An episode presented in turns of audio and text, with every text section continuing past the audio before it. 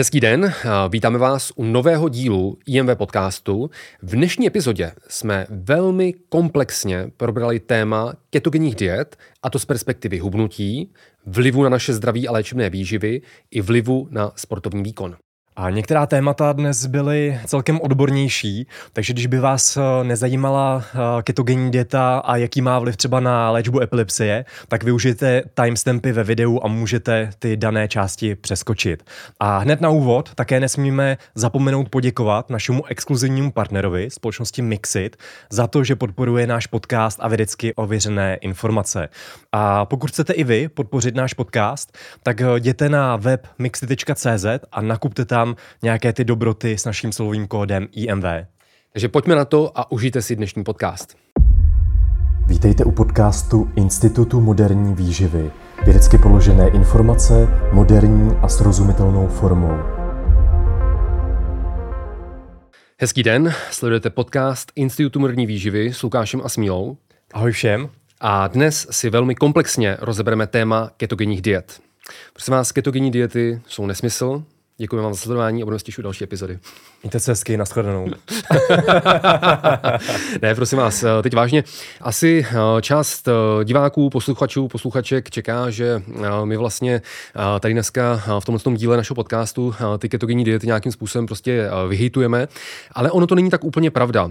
Hned na úvod bychom tady společně s Mílou chtěli zdůraznit, že ketogenní diety, nadevší pochybnost, mají svoje místo ať už se jedná o hubnutí, ať už se jedná o použití v klinické výživě, případně v některých velmi specifických případech i ve sportovní výživě.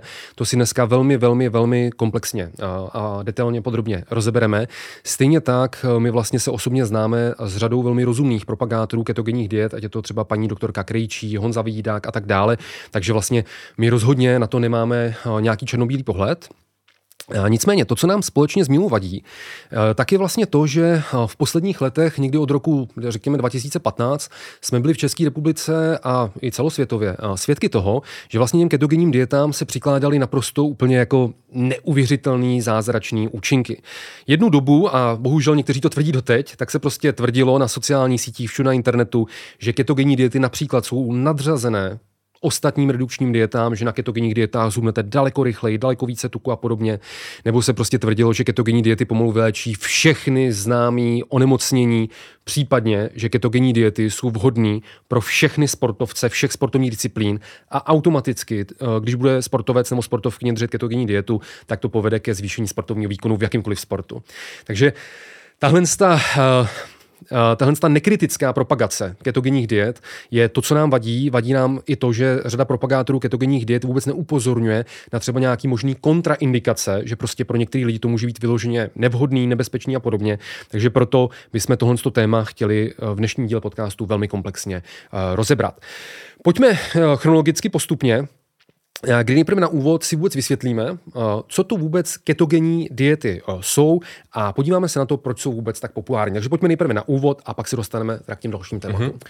OK, eh, já bych začal asi víc ještě ze široka. A proč o tom sice vůbec mluvíme? Mm-hmm. A já bych tedy chtěl hned na úvod zmínit, že ketogenní dieta je velmi restriktivní výživový styl, mm-hmm. takže jsou tam nějaká rizika a ta ketogenní dieta by měla teda patřit eh, do rukou prostě odborníků, to znamená lékařů nebo ano, nutričních ano, terapeutů. Ano. A jak si přesně správně poznamenal, tak eh, bohužel v dnešní době jsme svědky toho, že ta popularita ketogenních diet roste i u běžné populace, která nemá třeba žádné zdravotní problémy, netrpí farmakorezistentní epilepsií a dává neuváženě ketogenní dietu, používá ji jako jednu z zprávek ke, ke zhubnutí, protože to třeba slyšela od nějaké kolegyně z práce, že to prostě funguje.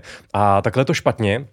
My vždycky než v medicíně nebo i ve výživě nějaký ten postup nasadíme, nebo zvolíme nějaký ten terapeutický přístup, nebo zvolíme nějakou tu intervenci, hmm. tak vždycky by ty pozitiva, ty benefity toho přístupu měly převážit před těmi negativy. Hmm. A bohužel u běžné veřejnosti někdy, když to vlastně používá tady ten výživový směr, který je velmi restriktivní neuváženě, neodborně, tak tam možná někdy můžou převážit i ty rizika. Takže tohle by mělo být cílem toho dnešního podcastu. Pojďme si prostě vysvětlit, jaká tam jsou pozitiva, pro koho ta ketogenní dieta může být nějakým přínosem a pojďme si zase vlastně upozornit i na ty rizika a pojďme se podívat na tu druhou stranu mince. Takže tak. začneme vlastně vůbec tím, co to ty ketogenní diety jsou. Je to jeden z typů nízkoschar- nízkosacharidových diet, low carb diet, s extrémně nízkým příjmem sacharidů, kdy v našem těle dochází takzvané nutriční ketóze. Později se ještě vysvětlíme, co to je. A typicky u té ketogenní diety se za den přijme maximálně 50 gramů sacharidů, což tvoří zhruba 10% z toho celkového příjmu energie. Máme tam dále také střední příjem proteinu, zhruba 1,2 až 1,5 gramů na kilogram tělesné hmotnosti a ten zbytek toho energetického příjmu je čerpán z těch tuků. Takže v té stravě, v té ketogenní dietě je opravdu 60 až 80% těch kalorií právě čerpáno z těch tuků. Mm-hmm. A co vlastně znamená ta ketóza, ta nutriční ketóza, tak je to stav v lidském těle, kdy dochází ke zvýšené produkci tzv. ketolátek, což jsou tři látky. Je to acetoacetát, aceton a kyselina beta-hydroxymáselná, která, nebo vlastně všechny tady ty ketolátky se tvoří v našich játrech a v těch extrahepatálních tkáních, to znamená mimo játra, potom slouží jako zdroj energie. A dokonce do určité míry asi z 60-70% při hladovění mohou sloužit ty ketogenní látky jako potrava, jako zdroj energie pro náš mozek, takže to potom vlastně má i nějaké, nějaké to terapeutické využití. A my, když jsme v té ketóze, tak my potom můžeme přímo ten aceton cítit z toho dechu a mluvíme o takzvaném acetonovém zápachu. A tady bych ještě chtěl poznamenat jednu zajímavost, že a tady z toho důvodu, a že vlastně tou ketoacidózou někdy trpí i diabetici, kteří jsou nekompenzovaní, mají nedostatek inzulínu, tak vlastně potom může dojít k tomu, že třeba my jdeme po ulici, vidíme tam nějakého prostě člověka, třeba staršího seniora, který se tam válí na zemi a má snížené kognitivní funkce, přijdeme k němu blíže a cítíme alkohol. Ale nemusí to být nutně alkoholik, ale může to být právě i diabetik, který má takzvané ketoacidotické koma, to znamená, má zase nadprodukci těch ketolátek a tohle je opravdu patologický stav. A tady z toho důvodu je také důležité si neplést tu nutriční ketózu, která je způsobena omezením příjmu sacharidů ve stravě. Je nutné neplést si s ketoacidózou, která vzniká u dekompenzovaného diabetu. To znamená, když tam tam nadměrná produkce ketonů, za nízké hladiny inzulínu, právě když ten člověk, eh, už ta jeho slinivka břišní, mu netvoří tolik toho inzulínu, tak potom tam také vzrůstá produkce těch ketolátek, i když má třeba dostatečný příjem těch sacharidů ve stravě. Takže pozor na to, vždycky bychom měli oddělit tu ketoacidózu od té nutriční ketózy. Hmm. A ještě bych tady vlastně chtěl poznamenat, jak tenhle mechanismus funguje, ta produkce ketolátek a čím je to vlastně řízeno.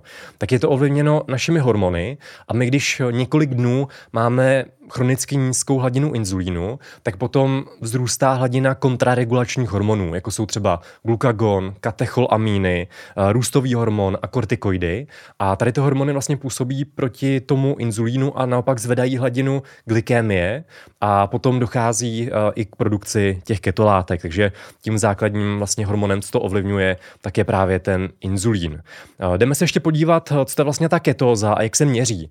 My můžeme měřit a často to lidé, co dodržují tu nutriční ketózu, dělají, tak eh, jim měří přes indikační papírky vlastně z moči, kdy tam zase sledují vlastně obsah nebo koncentraci ketolátek v moči a podle toho potom vědí, jestli jsou v ketóze, jestli jim ta strava funguje či nikoliv. A potom také samozřejmě si můžeme uh, uh, měřit ty ketolátky pomocí krevního odběru z naší krve. A tady vlastně ta normální ketonémie za těch fyziologických podmínek, kdy máme dostatek inzulínu konzumem a sacharidy, tak ta hladina ketolátek v krvi je pod 0,2 mmol na 1 litr krve. A potom, když jsme v té ketóze, což je ten fyziologický stav při hladovění nebo nízkosacharidových dietách, kdy je glykogen vyčerpán a zdrojem energie se stal tělesný tuk, tak eh, mluvíme o takzvané ketonémii, kdy ta hladina ketolátek v krvi je 1 až 3 milimol na litr, takže ty mhm. ketolátky tam potom, eh, ta jejich koncentrace tam eh, vzrůstá. A tady bych ještě chtěl uvést jednu zajímavost, a to sice, že ta produkce ketolátek je interindividuální. Každý jedinec má určitou schopnost produkce těch ketolátek a někomu někomu právě ta ketogenní strava nemusí fungovat, nemusí ho dostat do té ketózy při příjmu těch 50 gramů a vlastně ten jeden den a, těch sacharidů. A potom on třeba musí snížit ty sacharidy ještě třeba na 30, dokonce i na 20 gramů, aby ty ketolátky se mu začaly pro, a, vlastně tvořit a, dostatečně. Případně někdo, někdo jiný zase může mít, může být v ketóze při příjmu třeba 60-70 gramů sacharidů a, za ten den, takže je to velmi, velmi variabilní. A, a teď možná si tady ještě zmíníme nějaké variace té ketogenní diety. Uh, ta ketogenní dieta může uh, být ještě modifikována a potom se ještě zmíníme i některé další typy uh, u těch terapeutických přístupů, ale ještě bych tady chtěl zmínit takzvanou cyklickou ketogenní dietu, což je vlastně přístup, který často používají sportovci, kteří nechtějí být vlastně u toho nízkosacharidového stravování úplně každý den, protože to samozřejmě se odráží na té sportovní výkonnosti, jak se tady také později vysvětlíme. A tak oni mohou použít takzvanou cyklickou ketogenní dietu, která je založena na tom, že oni 5-6 dnů v týdnu mají ten příjem sacharidů do těch 10%, respektive do těch 50 gramů za den a jsou tedy Eh, většinu toho týdne v ketóze a potom na jeden až dva dny, například o víkendu, tu ketózu přeruší tím, že zase doplní ty sacharidy, doplní zásoby glykogenu a právě třeba nějaké těžší tréninky se naplánují na začátek týdne, kdy potom refeedu mají vlastně naplněné ty glykogenové zásoby. Nicméně jsou tady nevýhody v tom, že než vlastně dosáhneme té ketózy, tak to pár dnů trvá, zhruba dva, tři dny, než vlastně ta produkce ketolátek se zvýší, takže oni potom budou zhruba jeden, dva, tři dny v průběhu toho týdne v ketóze a ten zbytek nikoliv. Takže úplně nevždy musí využít plný potenciál toho stavu té nutriční ketózy. A teď se ještě podíváme, jaké ty potraviny vlastně bychom měli při té ketogenní dietě konzumovat, abychom si lépe ten jídelníček dokázali představit. Hmm, hmm, hmm. Když se podíváme právě na ty zdroje bílkovin, kterých bychom měli přijímat zhruba těch 1,2 až 1,5 gramů na kilogram, při té ketogenní, při té ketogenní dietě, tak ty zdroje jsou právě třeba maso, ryby, mořské plody, vejce.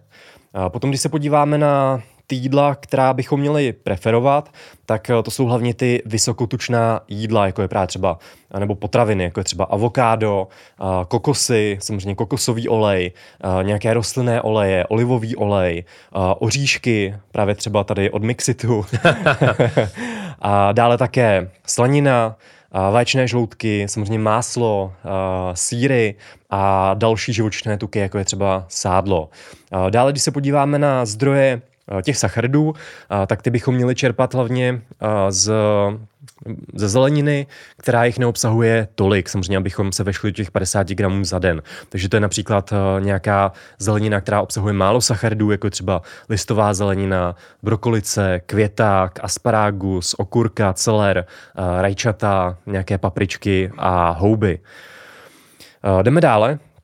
Eh, podíváme se na ty konkrétní uh, jídla, která bychom zase neměli konzumovat tolik v té ketogenní dietě, což je většina mléčných produktů, což někdy pro někoho může být problém. Uh, dále také se vyřazuje většinou ovoce, potom luštěniny, Eh, fazole a potom také obiloviny, včetně těch celozrnných. A tady už narážíme na některé problémy, že ta strava může být nutričně eh, chudší.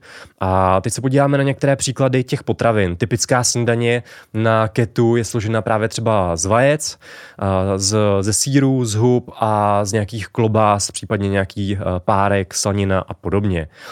Dále k obědu můžeme mít nějaký špenátový salát s menší porcí grilovaného kuřete, oříšky, nějaká semena, zálivka, která je složena z nějakého rostlinného tučného oleje a potom třeba k večeři si můžu dát nějakou rybu, jako je třeba mořská tučná ryba losos s brokolicí a s olivovým olejem a s avokádem, případně nějaký hovězí steak, zase třeba s máslem a s brokolicí a tak dále. Takže tohle jsou typické varianty té stravy té ketogenní stravy. Tak jak, by, tak jak by v ideálním případě měla vypadat. No já ještě vlastně dodám, že tady bohužel můžeme vidět i různí influencery, hmm. Který tu ketogenní dietu interpretují pak tak, že vlastně to je skvělá dieta, při který můžete jíst vysoce průmyslově zpracované potraviny, jako jsou různý prostě uzeniny, prostě tady bůčky, slanina samozřejmě, slanina je pro ně super potravina, slaninu, slaninu ke všemu.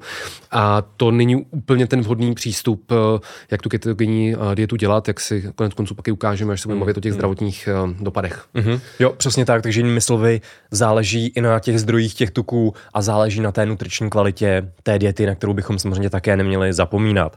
A za mě k tomu úvodu je to už asi všechno mm-hmm. a můžeme se tedy přesunout na to, na to další téma a to je ketogenní dieta a hubnutí, jak je to s tím doopravdy. Jo, jo já bych hned na úvod téhle části chtěl říct to, že my když se chceme bavit teďka o tématu ketogenních diet, tak aby jsme se o tom mohli bavit co možná nejobjektivněji, tak my vždycky musíme rozlišit, o jaký perspektivě se bavíme, protože je velký rozdíl řešit ty keto diety právě třeba z perspektivy prostého hubnutí, mám prostě nadváhu, obezitu, ale jinak nemám žádný přidružený onemocnění a prostě mm, tu keto dietu chci použít na to, abych uh, zhubnul.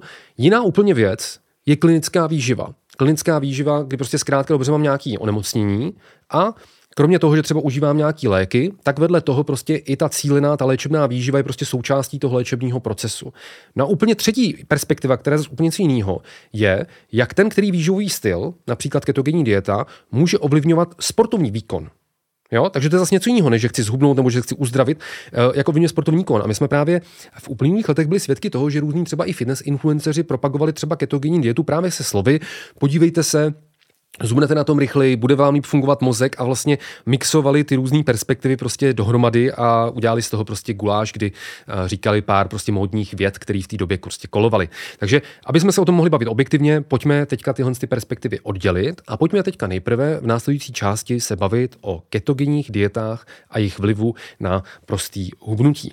Tady hnedka na úvod bych chtěl říct uh, jednu takovou zajímavost, že možná někteří z vás uh, mají pocit, že ty keto diety jsou nějaká relativní novinka, že vlastně třeba v různých lifestyleových magazínech na sociálních sítích, že o tom právě slyšíte nějakých posledních třeba 5-8 let, jak jsem tady říkal, od toho roku 2015, kdy to byl takový uh, boom uh, těch ketogenních diet.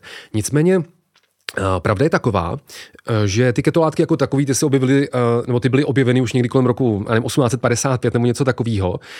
Už ve 20. letech se testovalo omezení sacharidů a použití vlastně vysokotukové diety. Ve 40. letech 20. století se to poprvé dostalo i do různých lékařských časopisů, lékařských učebnic. A prosím vás, první vědecká studie, která srovnávala, jak rychle zhubnou obézní pacienti, když je nechám hladovět, nech, uh, dám jim řízený půst pod dohledem lékaře, nebo jim dám právě keto dietu, anebo jim dám vysokosacharidovou stravu, uh, tak jak rychle zhubnou, tak prosím vás, tahle ta studie od Younga a kolektivu, tak je z roku 1976. Takže už v roce 1976 byla publikována první studie, která prostě studovávala, jak rychle na keto dietách zhubnete. Takže chci jenom říct, že keto diety vlastně nejsou vůbec nic nového pod sluncem a to, čeho jsme v posledních pěti, osmi letech svědky, tak to je jenom taková prostě nová další módní vlna, že zase ty keto diety přišly do módy, ale už to tady bylo, dokonce ve fitness už to bylo v 80. 90. letech jednu dobu, pak se zase o toho upustil, takže není to žádná novinka. A tady bych hnedka řekl uh, takovou zajímavost, že vlastně tahle zmíněná studie od Younga kolektivu z roku 76, tak už tahle studie vlastně přišla z výsledky, který replikovalo pak mnoho uh, novodobějších, kvalitnějších, větších studií. A totiž to, že pokud vezmete obezní lidi, a dáte jim stejný kalorický deficit, to znamená, ať už omezíte stejné množství energií, uh, energie v sacharidech, stejné množství energie v jídelníčku omezíte v tucích, tak se prostě ukázalo, že to tempo hubnutí, to tempo hubnutí bude prostě na stejném kalorickém příjmu, neboli ve stejném kalorickém deficitu, bude stejně rychlý. Už v roce 1976 se to ukázalo, takže to není tak, že ti, co by drželi třeba keto dietu, tak ve stejném kalorickém deficitu by třeba zhubli za stejný období dvakrát více tuku. Nic takového se neukázalo. Tuku ve stejném deficitu tuku zhubli stejně.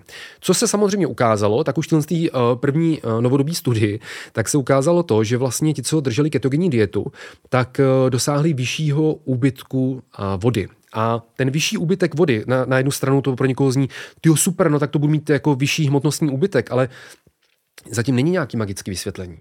My si musíme uvědomit to, to jsme konec konců rozebírali uh, minule, když jsme měli uh, díl našeho podcastu o sacharidech, pokud jste to neviděli, jak se ani podívejte, tak jsme prostě vysvětlovali, že na náš glykogen v našich játrech a v našich svalech, tak na gram glykogenu se váží 3 gramy vody. A teď jde o to, že když vy najdete na ketogenní dietu, tak jak říkal před chvilkou Míla, tak když vlastně ty první dva, tři, čtyři dny té ketogenní diety vlastně vy ty sacharidy prostě snížíte na teoretickou nulu, na nějakých třeba do nějakých 30, 50 gramů sacharidů za den, tak to tělo postupně teda si spotřebuje ty glykogenové zásoby, pak během pár dní se dostane do toho stavu ketózy, produkuje v neměrném množství uh, ty ketolátky. No a tím, jak teda byly spotřebovány ty glykogenové zásoby, tak zmizí i ta voda, která na ten glykogen byla navázaná. Takže ono skutečně dojde k rychlejšímu úbytku celkové hmotnosti. A řada lidí si řekne, jupí, no tak ta ketogenní dieta je efektivnější. Ale ona co ukazuje současný vědecký poznání, ona není efektivnější z hlediska, že bychom za stejný čas na stejným kalorickým příjmu spálili více tuku. Ne. Je tam rychlejší iniciální pokles celkové hmotnosti kvůli tomu, že vy schodíte tu vodu, která byla navázaná na, na, ten, na ten glykogen. To je jediný, jediný, to je ten hlavní prostě rozdíl. A pokud ta otázka zní, že někdo prostě ty ketogenní diety prostě prezentuje tak, že jsou nadřazené jakýmkoliv jiným redukčním dietám, který existují.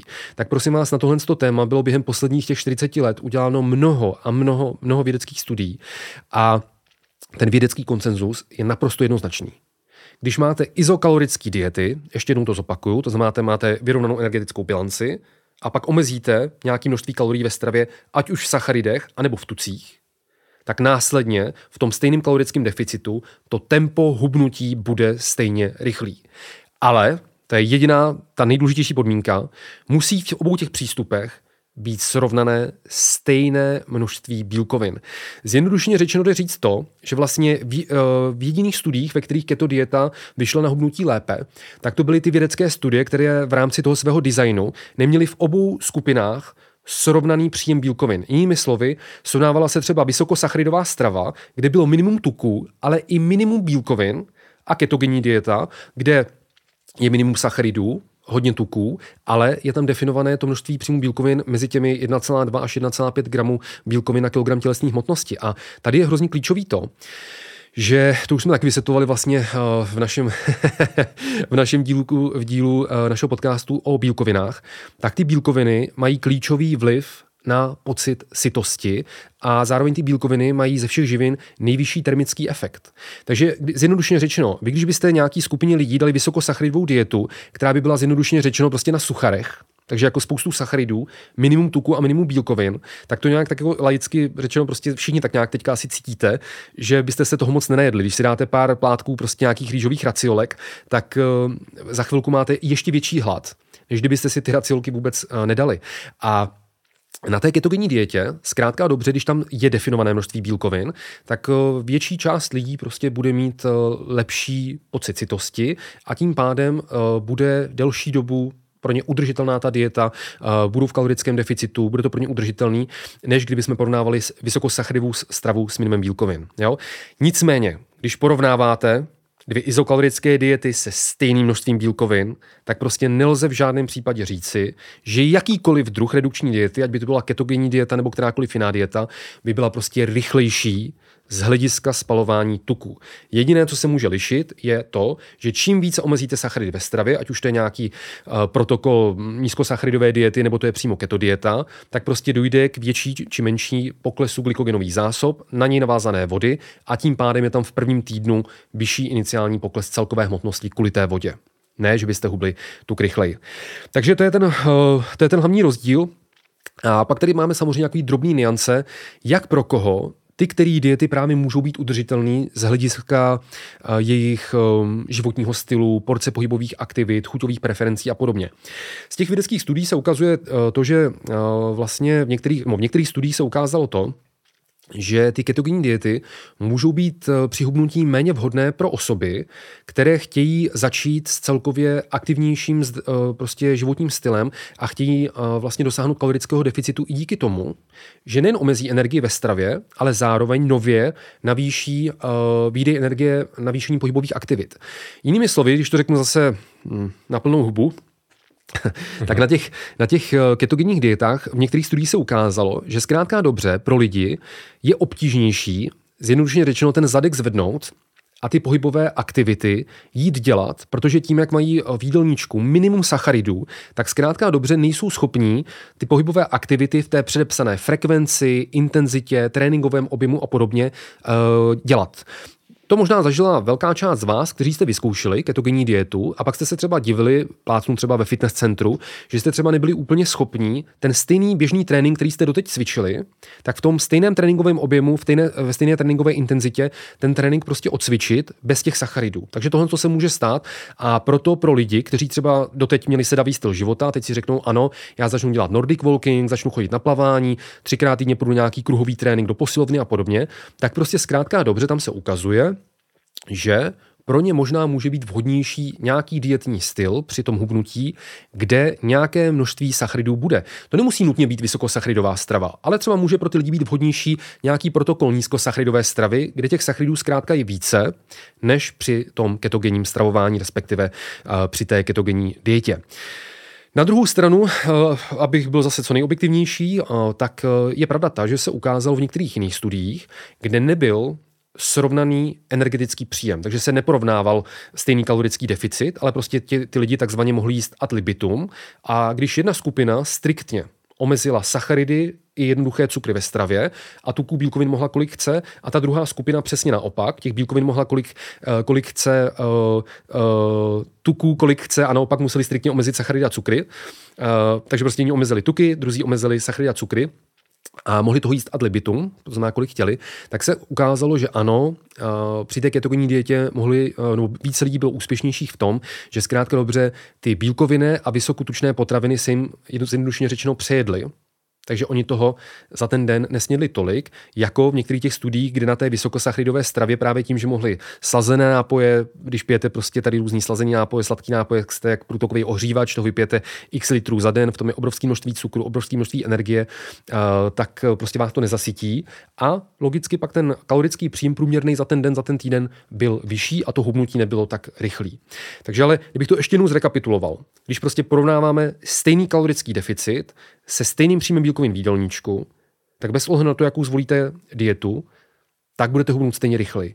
Klíč je právě se rozhodnout, jaký je váš životní styl, jak velkou máte porci pohybových aktivit, jaký máte i zdravotní stav, o tom se budeme bavit za chvilku, jestli tam není nějaká kontraindikace a podobně.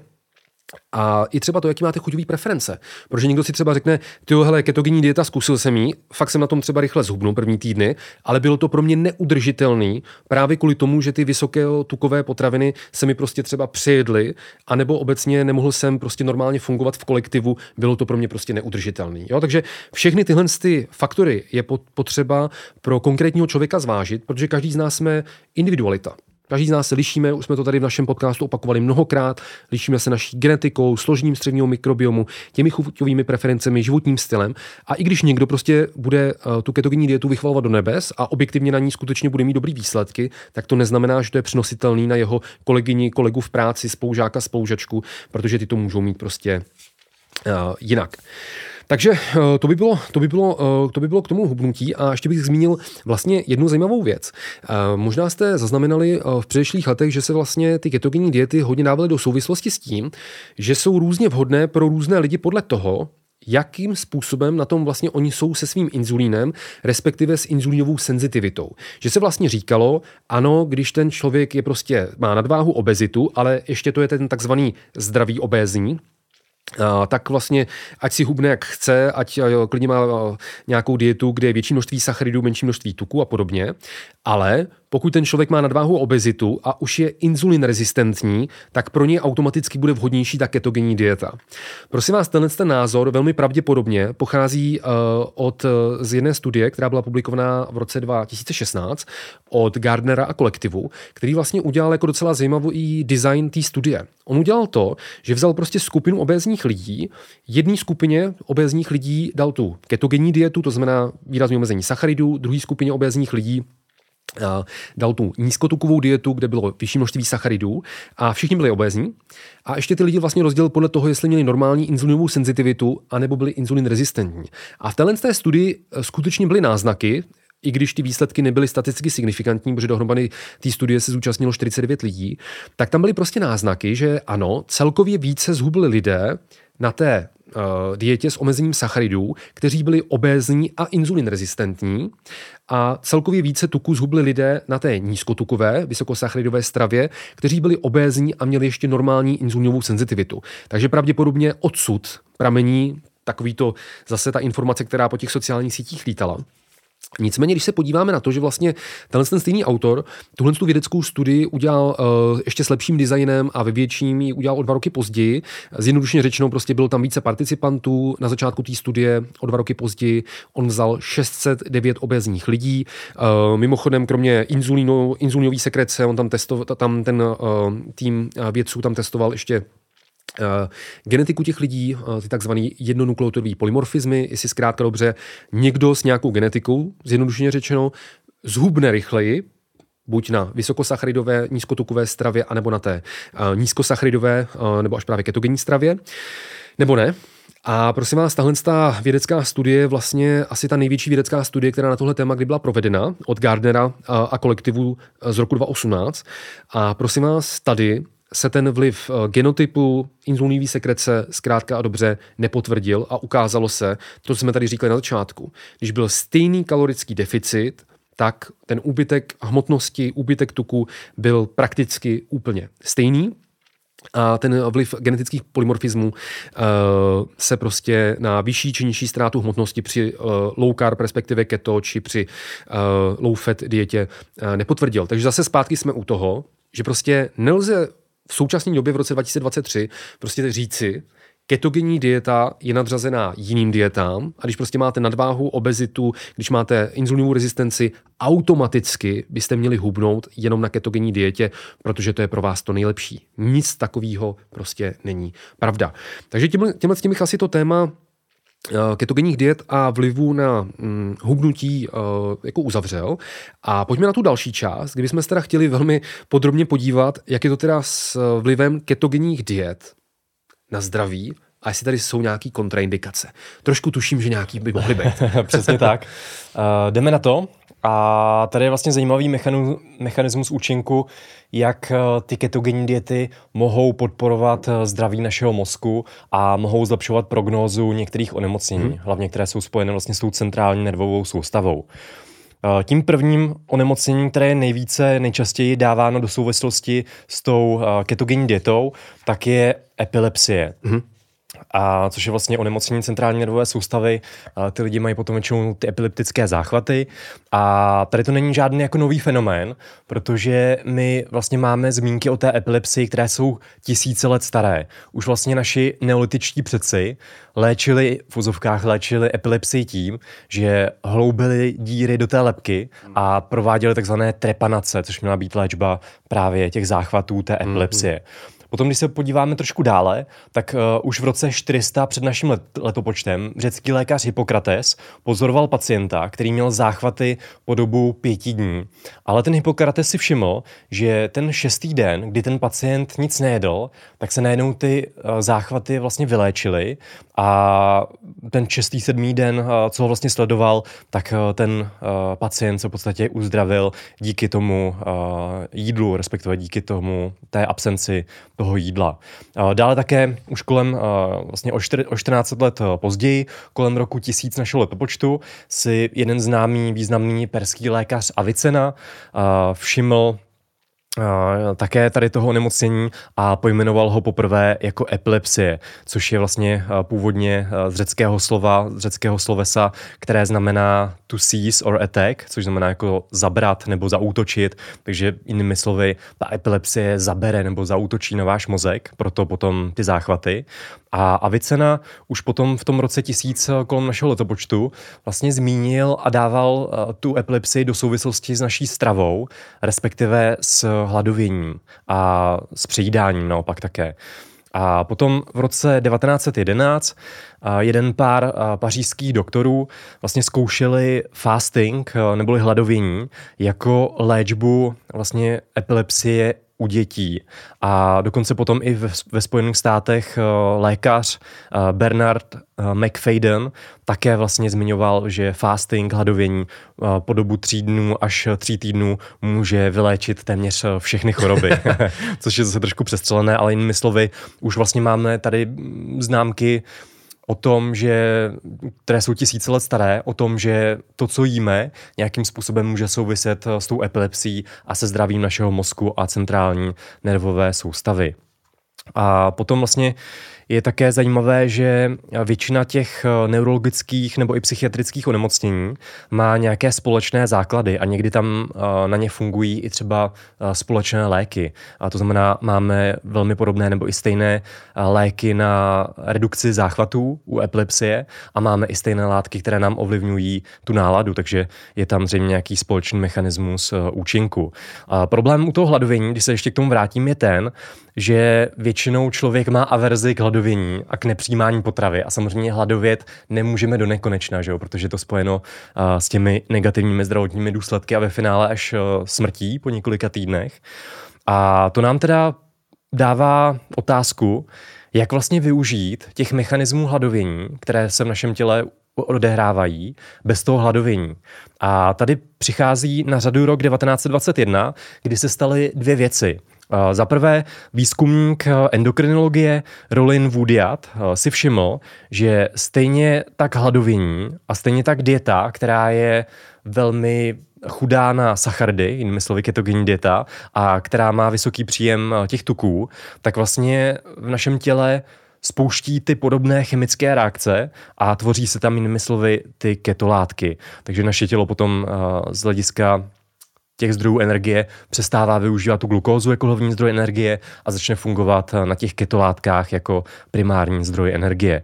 A dále potom se stala ta druhá věc. Doktor Russell Waldrew, eh, pardon, Wilder, poznamenal nebo zajímal se o to, jak vlastně využít ty benefity fastingu bez fastingu. To znamená, on na Mayo klinice experimentoval s něčím, s nějakou stravou, kterou pojmenoval jako ketogenní dieta, právě z hlediska té produkce ketolátek už někdy začátkem toho 20. století, někdy v těch 20. letech 20. století a ukázal nebo dokázal to, že opravdu to může potom snižovat ty negativní příznaky, ty záchvaty u těch dětí s epilepsií a celkově se u těchto dětí, co vlastně nasadil u nich tu ketogenní dietu, tak se u nich vylepšil ten jejich zdravotní stav. A potom vlastně k tomu došly nějaké medicínské autority a ketogenní dieta jako léčba té dětské epilepsie se dostala dokonce do medicínských učebnic už eh, v roce kolem roku 1940, takže už tady máme téměř 100 eh, let, kdy se ta ketogenní dieta vlastně používá z hlediska léčby té dětské epilepsie. A teď se podíváme, co na to vlastně říká ta moderní věda a co na to říkají ty moderní vědecké studie. Jinými slovy, co říkají na léčbu té epilepsie u dětí pomocí té ketogenní stravy. A tady se opravdu ukazuje, že ty léky, co se dávají na epilepsii, jinak řečeno antiepileptika, tak oni fungují velmi dobře, ale fungují zhruba maximálně na 70% těch dětí. Takže zhruba na těch 30% a více tyto antilep, antiepileptika nezabírají. A tady právě ta ketogenní dieta může pomoci, ale jak jsem tady zmínil, ta ketogenní dieta je velmi specializovaná, je velmi restriktivní, takže vždycky takový disclaimer by měla být pod dozorem, dohledem lékaře a měly by se třeba eh, monitorovat nějaké ty krevní parametry eh, a to zdraví právě těch dětí, co dodržují eh, tu ketogenní dietu a co mají tu epilepsii. Eh, jak ta ketogenní dieta funguje, tak to už jsem tady říkal. Naše tělo potom začne využívat eh, ty ketolátky jako náhradní zdroj energie a je tam zajímavý mechanismus, proč vlastně ty ketolátky můžou zlepšovat eh, ten stav u té epilepsie a proč můžou vést k redukci těch záchvatů právě hlavně u těch dětí. A nevíme to přesně, jsou nějaké hypotézy, ale udává se, že právě ta náhrada té glukózy, za ten jiný zdroj energie, právě za ty ketolátky, můžou ty ketolátky potom vlastně podporovat to zdraví toho mozku, případně některé masné kyseliny, jako je třeba kyselina kaprinová, což je kyselina dexanová, tak mohou být také zapojeny do toho mechanismu účinku, proč ta ketogenní dieta vlastně funguje. Ty další hypotézy jsou takové, že vlastně to prostředí z hlediska vyšší produkce těch ketolátek mění excitabilitu našich neuronů v mozku, což je vlastně jinými slovy vzrušivost, jak vlastně snadno tam proběhne ten akční potenciál a vyvolá se právě ta synapse, ten nervový zruch v našem mozku, tak to také může ovlivňovat ta ketogenní dieta. A ty další hypotézy jsou takové, že ketogenní dieta může zlepšovat mitochondriální metabolismus, může docházet také k produkci některých neurotransmitterů v mozku, jako je třeba GABA. Dále také může mít pozitivní vliv na, na náš mikrobiom, který také může souviset s těmi onemocněním mozku. Dále také může redukovat ten to prozánitlvé onemocnění mozku a dále také dokonce může způsobovat některé epigenetické modifikace, právě třeba skrz beta-hydroxybutyrát nebo jinými slovy tu kyselinu beta-hydroxy má selnou. Tak to jsou ty hypotézy, proč vlastně ta ketogenní dieta u té epilepsie může fungovat. A teď se podíváme, pro koho je vhodná. Tak Nejvíce důkazů o tom, že funguje, máme právě u těch dětí s epilepsií. U těch dospělých eh, ty důkazy jsou limitované, ale v poslední době jich přibývá stále více, že u těch dospělých eh, může i ta ketogenní dieta fungovat, ale obvykle je tam problém s udržitelností, jak si poslední, eh, později ještě potom vysvětlíme, kdy je velmi těžké tu ketogenní dietu držet dlouhodobého hlediska, hlavně pro ty dospělé. A potom se ještě můžeme podívat na to, jaké ty dietní přístupy u té epilepsie se používají. Máme tady tu klasickou ketogenní dietu, potom tady můžeme použít eh, vlastně takzvanou MCT dietu, která je založena na vysokém příjmu eh, těch eh, masných kyselin se středně dlouhým řetězcem. A tady vlastně ta MCT dieta je méně restriktivní. Dovoluje těm lidem mít ve stravě v více sacharidů, právě třeba celozrnné obiloviny, ovoce, které mají také samozřejmě benefity a oni to trošku nahrazují a doplňují tu dietu pomocí suplementace, respektive pomocí léků ve formě MCT olejů a tím si vlastně navozují ten stav ketózy v tom jejich těle, i když přijímají více těch sacharidů. A potom tady máme ještě další ty dietní přístupy. Potom tady máme takzvanou modifikovanou ketogenní dietu nebo také modifikovanou Atkinsovu dietu, která je také méně restriktivní a má podobné účinky. Tam není tak striktní kontrola nad tím příjmem sacharidů, ale obecně zase i u té modifikované Atkinsovy diety bychom měli přijímat více nebo majoritu té energie právě v formě těch tuků, ale většinou si můžeme oproti té běžné ketogenní dietě dovolit tomu jídelníčku i více těch bílkovin, zhruba kolem 35%, takže potom ve finále se ani nemusíme dostat do té ketózy, ale některá pozitiva tam budou. A v neposlední řadě se také u té epilepsie používá dieta, která je založena na příjmu potravin s nízkým glykemickým indexem, kde se také ukazují některé benefity. Když se podíváme na ty další otázky, jestli tohle je vlastně zdravý jídelníček vůbec u těch lidí. A tady, jak jsem eh, říkal už v úvodu toho dnešního podcastu, tak tady bych chtěl zmínit, že vždycky ty pozitiva by měly převážit nad těmi negativy. A i když eh, ta ketogenní dieta, nebo i třeba ta modifikovaná ketogenní dieta, MCT dieta a podobně mají některá rizika, tak u těch dětí, konkrétně s epilepsí a možná u těch dospělých, právě ty pozitiva převýší, protože tam právě třeba uh, redukuje výskyt těch záchvatů a celkově se zlepší ta kvalita jejich života. Mm-hmm. Ale vždycky díky tomu, že to jsou velmi specializované dietní přístupy, tak by ta ketogenní dieta u těchto nemocných pacientů a u těch dětí měla být konzultována s lékařem nebo s nutričním terapeutem. A můžu tady jednou vsuvku. Mm-hmm. Já bych tady na tomhle místě chtěl hrozně zdůraznit to, co se mi tady v těch předešlých letech líbilo, kdy tady jsme viděli oba dva, že různí fitness influenceři tady řekli nějaký argumenty, že ketogenní dieta se používá při léčbě dětí s epilepsií a proto ji taky držte, protože i vám bude ten mozek lépe fungovat. A to je něco, co tady musí prostě zaznít, jakože to prostě já teď teďka nebudu jmenovat, no, ale ač nerad. ale jako tohle je prostě naprosto šílený, že ten člověk absolutně neví, o čem mluví. A blbý je to, že ale má prostě třeba tisíce nebo dokonce desítky tisíc jako sledujících a ty lidi logicky mu věří, protože má třeba nějaký sportovní výsledky nebo něco, nebo je to fitness influencer, má pěknou formu a takhle, ale přitom to je prostě úplný jako blábol. To, že někdo je zjednodušeně řečeno prostě jako nemocný, a nějaký léčebný přístup mu pomůže se prostě dostat k nějakému normálu, v tomto tom případě, že se sníží frekvence epileptických záchvatů, tak to neznamená, že někdo, kdo je v normálu, kdo vůbec jako epilepsí netrpí a začne držet ketogenní dietu, tak by se dostal nad, nad normál a ten mozek by mu najednou nějak jako lépe fungoval, jak to tady bohužel řada fitness influencerů uh, propagovala. To normálně ve svých statusech na Facebooku, na Instagramu to prostě tvrdili, držte ketogenní dietu, bude vám mozek lépe fungovat. to je vtipný, no. no. A já se k tomu ještě vrátím k té ketogenní dietě u dětí. A jak jsem říkal, že by tam vždycky měl být nějaký zásah toho odborníka, tak to stejné platí i pro monitoring té, dě, té diety u dětí, mm. kdy většinou ty rodiče dostanou dotazníky a v prostě v průběhu té léčby, té dietní intervence, tam monitorují monitorují stav těch dětí a právě třeba výskyt eh, těch záchvatů, mm-hmm. který se potom vlastně sčítají, měří se podle toho, jestli ta dieta funguje či nikoliv a také se měří další vlastně subjektivní parametry, jako je třeba pozornost těch dětí, hmm. jak vlastně zlobí, kolik mají energie a podobně, jak můžou spát a to všechno se potom vyhodnocuje z hlediska těch dotazníků, takže vždycky by tam měl být i nějaký ten monitoring a samozřejmě se potom i u těch e, dětí, případně u těch dospělých s tou epilepsí vlastně monitoruje, jestli jsou opravdu v ketóze. Takže buď si vlastně čůrají na ty indikační papírky, anebo se měří e, obsah nebo koncentrace ketolátek v té krvi, jestli mají tu ketonémii a nebo nikoliv. Hmm. Eh, teď se dostáváme k těm vedlejším účinkům té ketogenní diety. A častým vedlejším účinkem je právě zácpa. Díky nedostatku vlákniny v té ketogenní dietě může právě často tam být tady ten problém a tady to se potom vlastně snadno řeší.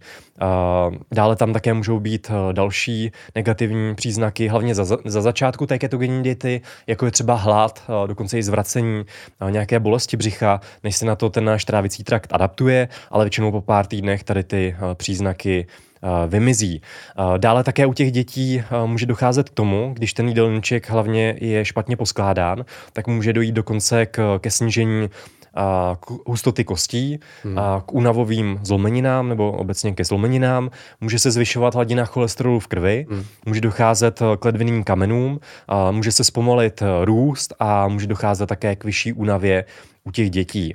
A potom u dospělých je nejčastějším příznakem vedlejším té ketogenní diety vlastně právě ta zácpa a nějaké negativní příznaky v tom gastrointestinálním traktu a dále také je tam častý úbytek hmotnosti a také tam potom se zvyšují ty krevní lipidy a ten cholesterol v krvi. Tak, to byly ty negativní účinky, ty rizika ketogenní diety. A potom se můžeme podívat eh, už na ty studie, které vyhodnocovaly tu efektivitu ketogenní diety u epilepsie. Mm-hmm. Tam se opravdu ukazuje, že ta ketogenní dieta u těch eh, farmakorezistentních dětí funguje, který vlastně nereagují na tu léčbu těmi léky proti epilepsii. Tak tam u 40 až 50% dětí, kteří vlastně do, potom drží to keto, tak dochází k 50 snížení výskytu těch záchvatů. A dokonce zhruba u 10 až 20% těch dětí dochází k tomu, že vlastně se ty záchvaty sníží až o 90% takže opravdu ta ketogenní dieta je bez zesporu velmi, velmi efektivní. A u dospělých vlastně, i když těch důkazů není tolik, tak tam se ukazuje, že také u těch dospělých může ta ketogenní dieta vlastně snižovat riziko eh, nebo frekvenci těch záchvatů. A potom bych tady ještě citoval jednu metaanalýzu z roku 2022 od ESPENu, což je Evropská společnost pro klinickou výživu a metabolismus od Mhana a kolektivu. A tahle metaanalýza vlastně zjistila, že ta ketogenní dieta je nadřazená z hlediska efektivity eh, té modifikované Atkinsovy dietě a opravdu u více jak 50% těch dětí té pediatrické populace eh, za 6 měsíců držení té ketogenní diety se redukovaly eh, ty záchvaty. A Tady bych ještě chtěl říci, že samozřejmě ty výsledky tam nejsou hned a ty děti by tu ketogenní dietu měly držet minimálně po dobu tří měsíců, aby jsme pozorovali nějaký ten účinek. A ještě bych tady vlastně chtěl zmínit, čem se liší ta ketogenní dieta od té modifikované Atkinsovy diety. Tak ta modifikovaná Atkinsova dieta není tak restriktivní jako keto. My tam nemusíme hlídat třeba příjem tekutin, ty pacienti můžou vlastně potom a přijímat více těch mléčných produktů, můžou přijímat více těch rostlinných olejů a samozřejmě tam více i těch, těch proteinů. A potom bych tady chtěl ještě zmínit jednu studii ohledně funkčnosti té ketogenní diety u dospělé populace a tady vlastně z roku 2015 metaanalýza zjistila, že, která se zabývala vlastně 12 studiemi, že ta ketogenní dieta a modifikovaná Atkinsova dieta je efektivní u těch dospělých, kdy vlastně redukuje také výskyt těch záchvatů. A zase ta ta ketogenní dieta tady byla o něco účinnější než právě ta modifikovaná Atkinsova dieta. Je to 52% versus 34% redukce těch záchvatů. Ale, jak už jsem tady říkal, problém je ta adherence, což právě i tady ta metanalýza také ukázala, že opravdu je tam vysoký drop-out rate u té dospělé populace. To znamená, ty lidé tu ketogenní dietu s epilepsií opravdu nedokáží udržet a dropout rate je tam kolem 51% u té, u té ketogenní diety. Což to? Takže 51% lidí prostě eh, těch účastníků studie ukončí tu tak. studii z hlediska toho, že to nedokáže zvládnout, nedokáže tak. dlouhodobě držet uh, tu ketogenní dietu. A u té Atkinsovy diety je to něco lepší, ale ten dropout rate je tam hmm. pořád vysoký, tam zhruba 42% hmm, těch hmm, účastníků hmm. studie jasně, jasně. odpadlo. Takže to bylo asi to nejdůležitější téma ohledně té zdravotní intervence, ohledně těch účinků na uh, ty nemoci a ketogenní využití toho terapeutického té ketogenní diety. A teď se v rychlosti jenom pojďme podívat na nějaká ostatní neurologická onemocnění, kdy ta ketogenní dieta může mít také nějaké benefity. Když tam nejsou tak moc prokázané ty benefity, jako u té epilepsie, kdy tedy máme v podstatě 100 let důkazů a velmi silných na to, o, o tom, že vlastně ta ketogenní dieta opravdu funguje při léčbě té epilepsie. Jako první se podíváme na Alzheimerovou chorobu, kde máme zřejmě nejvíce po té ketogenní po, po té epilepsii, máme nejvíce těch vědeckých důkazů. A tady tak je to genní dieta u toho Alzheimera může také vlastně zlepšovat eh, ten stav. Samozřejmě nevyléčí tuto nemoc úplně, což samozřejmě nejde, ale třeba zpomalí to progresy toho onemocnění. Zase je tady zhruba pět mechanismů účinku, jak ta ketogenní dieta tady může fungovat. A ten první mechanismus je zlepšení metabolismu v našem mozku, to znamená dodání energie skrz ty ketolátky. Dále se tam také redukuje oxidativní stres a poškození těch neuronů, kdy keto, ketogenní strava vlastně upreguluje ty naše vnitřní antioxidační systémy, jinými slovy, ona zvýší vlastně produkci nebo zvýší účinnost těch vlastních antioxidačních systémů v mozku. Dále také některé studie ukazují, že ketogenní dieta redukuje akumulaci proteinů tau a amyloidu beta u těch pacientů s Alzheimerovou chorobou, což jsou potenciální spouštěče tady toho onemocnění. A ta evidence nebo ty důkazy tam nejsou ještě tak, a, tak a, vlastně a seriózní, teď v poslední době se to spochybňuje, tady ta teorie z hlediska amyloidu beta, ale nicméně ketogenní dieta může vlastně ten amyloid beta vlastně snížit uh, tu akumulaci v mozku. Dále také zlepšuje funkci mitochondrií a redukuje zánět uh, v tom mozku. Mm-hmm. A mám tady vlastně několik studií, které dokázaly uh, to, že když uh, ti pacienti s uh, tou Alzheimerovou chorobou drží několik týdnů, 6, 12 týdnů, 90 dní a podobně tu ketogenní stravu, tak tam dochází ke zlepšení toho kognitivního výkonu a zlepšení třeba paměti a podobně, takže to potom vlastně zlepšuje tu kvalitu života těchto pacientů. Je tady vlastně už možná přes 10 vlastně těch RCT studií, které toto právě dokázali. Jdeme na další uh, tu neurodegenerativní chorobu a to je Parkinsonova nemoc. Co to vlastně je? Uh, u Parkinsonovy nemoci dochází k úbytku tzv. dopaminergních neuronů uh, v jednom centru v mozku, která, který se označuje jako substancia nigra a ono se to potom označuje jako hypokineticko uh, hypertonický syndrom. Jo, já myslím, že těch právě... odborných slov řekl ještě málo v poslední větě. Měl bych ještě přidat, jo. Takže právě to je ta Parkinsonova nemoc. Zase ta ketogenní dieta funguje tak, že zlepšuje funkci mitochondrií, redukuje zánět mozku, dokonce může podpořit eh, neurogenezi díky tomu, že se zvyšuje produkce BDNF v mozku, což je Brain Derived eh, Neurotropic Factor, který vlastně zvyšuje neuroplasticitu mozku, ochraňuje neurony a podobně a dále také ta ketogenní dieta může mít zase ty antioxidační efekty. Zase je tady pár těch RCT studií, které dokázaly zlepšení kvalita, kvality života těch pacientů pacientů s Parkinsonovou nemocí. A dále taky tady máme samozřejmě některé studie na myších, které bohužel pořád a, převažují. Mm, a dále tady máme další nemocnění, což je roztroušená skleróza, kde také ta ketogenní dieta může zlepšovat nějakou prognózu tady toho onemocnění, zase skrz mechanismy redukce zánětů mozku, zlepšení energetického metabolismu, podpora neuroprotekce a remineralizace, což je vlastně problém u té roztrušené sklerózy, že to vlastně zánět, je to autoimunita, kdy náš vlastní organismus útočí na ten myelin, myelin, který obaluje vlastně ty axony těch neuronů a díky tomu, že vlastně ta ketogenní dieta působí nebo že zvyšuje tu obnovu toho myelínu, tak potom zlepšuje pro, mm-hmm. vlastně jo. i prognózu toho onemocnění. Dále také má antioxidační efekty v mozku, jak dokázalo něk- několik studií, ale zase převažují tady studie na myších a máme tady jednu prospektivní studii na 20 pacientech, takže ty důkazy nejsou tak silné, ale možná zřejmě nějaké ty benefity také u té ketogenní diety tam budou. A jako téměř poslední onemocnění tady mám poruchy autistického spektra, což je právě třeba autismus, hmm. kde ketogenní dieta u těch dětí také může mít některé benefity.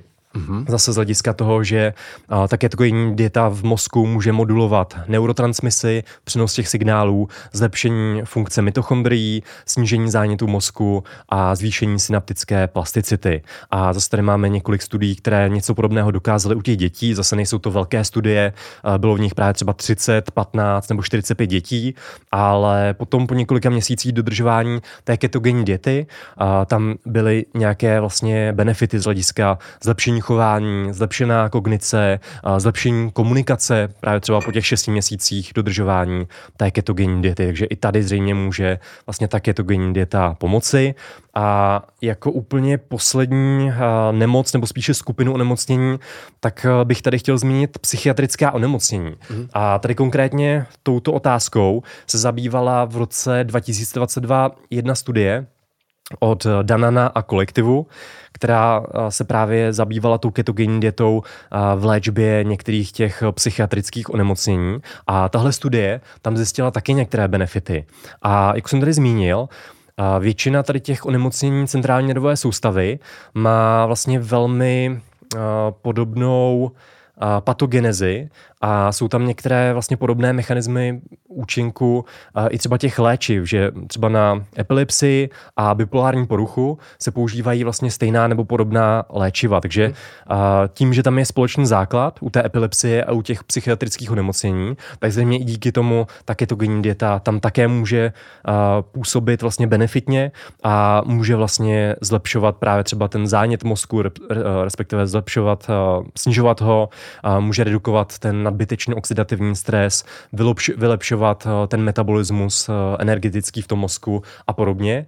A tahle studie od toho Dana a kolektivu z minulého roku opravdu přišla na to, zjistila, že ta ketogenní dieta u různých eh, těch neuropsychiatrických poruch, jako je třeba deprese, schizofrenie, bipolární porucha, může opravdu fungovat a může zlepšovat stav těch pacientů, kdy Dokonce u všech těch pacientů, zase nebyl to nějaký velký vzorek, bylo tam 28 pacientů jenom, ale o 100, u 100% z nich, u všech z nich se vlastně zlepšil ten stav a redukovaly se příznaky těchto neuropsychiatrických onemocnění. Dokonce 43%, a, 43% pacientů dosáhlo pomocí té ketogenní stravy klinické remise, takže se v úzovkách vyléčili pomocí té ketogenní stravy. U 96% pacientů poklesla hmotnost a 64% pacientů bylo potom propouštěno z té studie a oni snížili dávky té medikace, takže ta uh, ketogenní strava může vlastně zlepšovat uh, tady ty příznaky i těch neuropsychiatrických onemocnění, jako třeba deprese, bipolární porucha a nebo schizofrenie. A já jsem říkal, že to je předposlední nebo poslední, ale není to ještě pravda. No, to vidím těch ale... Není, není to pravda. Mám tady ještě pár stránek. ale tohle je důležitý, je, tohle si je tady musíme probrat. A to je vlastně jedno velmi časté onemocnění, kterým je vlastně diabetes. Tady v České republice diabetem uh, trpí zhruba uh, 10% populace. Uh, když si vlastně sečteme ty případy uh, diabetu prvního a druhého typu, uh, což je opravdu milion, milion populace v České republice, takže je velmi důležité tady o tom mluvit. Hmm. A v současné době stále více přibývá důkazů o tom, že diabetes hlavně druhého typu je velmi dobře léčitelný, nebo minimálně my můžeme zlepšit třeba tu inzulínovou senzitivitu tou ketogenní stravou, respektive nějakými nízkosacharidovými dietami. A tohle vlastně potom i v dnešní době uznávají i ty oficiální organizace, které právě říkají, že ta low carb dieta nebo ta ketogenní dieta může vlastně být jednou z cest, neříkají, že to je jediná cesta. Přesně tak. Není to jediná ta intervence dětní. Jak vlastně zlepšit eh, prognózu stav eh, těch pacientů s diabetem druhého typu a dokonce někdy, hlavně u těch nově diagnostikovaných pacientů s tím diabetem druhého typu, může jít do, dokonce uh, k remisi, že oni se v podstatě zbaví té inzulínové rezistence a v úzovkách se vyléčí z toho diabetu, z té cukrovky. Takže tohle je velmi, velmi zajímavé a tak je tu genní dieta, případně low carb strava, tam může velmi, velmi pomoci. Ale i ty oficiální organizace tady upozorní na ty rizika, a upozorní na to, že ta ketogenní dieta nemusí být vhodná úplně pro každého. Je to z hlediska toho, že tam je nízký příjem vlákniny, je to díky také té adherenci, že je tam nízká udržitelnost u těch pacientů z hlediska toho diabetu druhého typu a oni prostě nedokáží vždy tu ketogenní dietu udržet i dlouhodobě. A potom se týče diabetu prvního typu, tak tam se také občas ty ketogenní a low carb diety používají, ale tady zase nemáme ještě tolik důkazů o tom, že by vlastně tam z dlouhodobého hlediska fungovaly a samozřejmě dosáhnout eh, té remise je tam téměř jako nereálné, ale minimálně některé studie, některé důkazy tady už máme o tom, že vlastně ty ketogenní diety zlepšují vlastně metabolismus eh, těch pacientů s diabetem prvního typu, zlepšují právě třeba ten, eh, tu glykémii nalačno, snižují glikaci toho hemoglobinu mm-hmm. a podobně, takže tam můžou být ty nízkosachardové typy, stra, typy stravy vlastně také benefitem, ale nejsou opravdu pro každého. A tady bych chtěl zmínit jedno jméno, a to je paní doktorka Mudrhana Krejčí. Moc zdravíme. Která se právě, přesně tak, která se právě tou ketogenní dietou a low, carb stravou obecně u pacientů s diabetem zabývá. Používá to vlastně s velkými benefity u svých pacientů. Zabývá se právě třeba i gestačním diabetem, což je vlastně těhotenská cukrovka a tam opravdu ta ketogenní nebo low carb strava může těm pacientkám a pacientům velmi pomáhat. A paní doktorka Krejčí byla vlastně vedla mojí bakalářku, Tyjo. kterou bych chtěl jo. vlastně tady taky zmínit, kde já jsem se vlastně ve své bakalářce zabýval efektivitou různých dietních přístupů v léčbě uh, diabetu druhého typu. A tady bych možná chtěl přečíst vlastně dvě citace z té mé bakalářky, jaký jsem tam měl závěry vlastně. A tím hlavním zjištěním je fakt, že existuje více efektivních dietních přístupů, jako je třeba low carb, low fat, keto, DASH, středomořská strava a podobně, v terapii pacientů s diabetem druhého typu a jejich konkrétní indikace záleží na vhodnosti jejich použití z hlediska dlouhodobé udržitelnosti, osobních preferencí a životního stylu. Každý jednotlivý výživový styl sebou přináší benefity a potenciální rizika, které bychom měli v klinické praxi pečlivě uvážit ve spolupráci s konkrétním pacientem. V dnešní době se stále více moderní medicína přesouvá k personalizovanému přístupu a diabetologie by tomu neměla být eh, výjimkou. A takže jinými slovy, zase u toho diabetu nefunguje pouze ta low carb nebo ta ketogenní strava, ale je tam více cest, jak dosáhnout právě třeba té remise a jak zlepšit eh, tu prognózu těch pacientů s diabetem toho druhého typu. A když se podíváme na všechny ty základní atributy všech těch efektivních dietních přístupů, které jsou prospěšné i pro pacienty s tou cukrovkou druhého typu. Tím jsem se právě zabýval v té bakalářce, kdy jsem udělal takovou tu takovou malou v podstatě metaanalýzu těch dostupných důkazů, tak já jsem tam zjistil, že společné znaky těchto efektivních diet u toho diabetu tak jsou takové, že za prvé ty diety musí být dlouhodobě udržitelné, protože se ukazuje, že pouze takové diety mohou být efektivní i z dlouhodobého hlediska. Dále by ty diety také měly být založeny na vysokém příjmu ovoce, zeleniny, celozrnných obilovin a kvalitních bílkovin a naopak ty diety by měly být chudé na sachardy, hlavně ty přidané sacharidy, sladkosti a podobně. A také by měly být chudé na vysoce průmyslově zpracované potraviny. A také lidé, co trpí diabetem druhého typu, tak by měli zubnout. Měli by redukovat vlastně přísun těch kalorií v jídelníčku a samotná ta redukce hmotnosti potom pomůže i z hlediska kompenzace toho diabetu.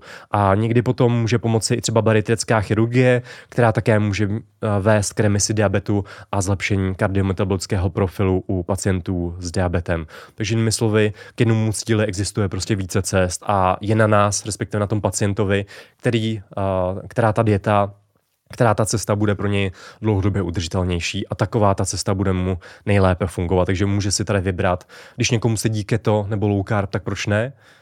Když to zlepší ten jeho stav, tak samozřejmě to bude potom pozitivní. A mám tady snad úplně poslední patologii, kterou bych tady chtěl zmínit v souvislosti s tou ketogenní stravou.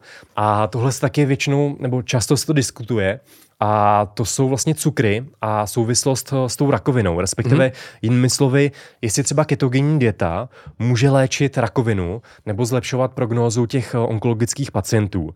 A tady bych chtěl na úvod hnedka vlastně zmínit takový disclaimer, že nikdy bychom si sami neměli ordinovat tu ketogenní dietu, když právě trpím nějakým onkologickým onemocněním, když mám rakovinu, bez dohledu toho poskytovatele zdravotní péče, což je vlastně lékař, eh, jinými slovy onkolog. Takže nikdy bychom si sami neměli vlastně tady pokoušet léčit tu rakovinu, ať už je to dieta nebo nějaké další alternativní přístupy. Takže vždycky ta, i třeba ta ketogenní dieta by nikdy neměla nahrazovat ani třeba tu konvenční léčbu, ale měla by být eh, pouze podpůrnou terapií, právě třeba v kombinaci s tou chemoterapií, s radioterapií nebo s eh, tou chirurgickou léčbou eh, těch nádorových onemocnění.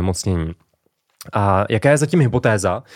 Ta premisa je taková, že naprostá většina těch rakovinných buněk využívá pro svůj metabolismus jako zdroj energie, hlavně tu glukózu.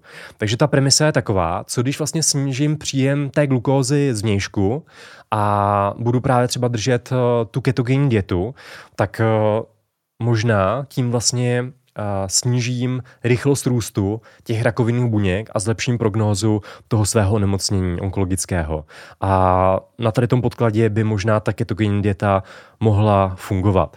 Ale hned na úvod bych chtěl tady říci, že převažují ty důkazy z animálních studií, případně z laboratoře a máme tady velmi limitované důkazy na lidech. Samozřejmě ty důkazy vlastně přibývají a většinou to jsou nějaké menší studie, kazuistiky na málo pacientech, případně na jednom pacientovi s rakovinou a podobně, takže ty důkazy ještě nejsou tak eh, silné.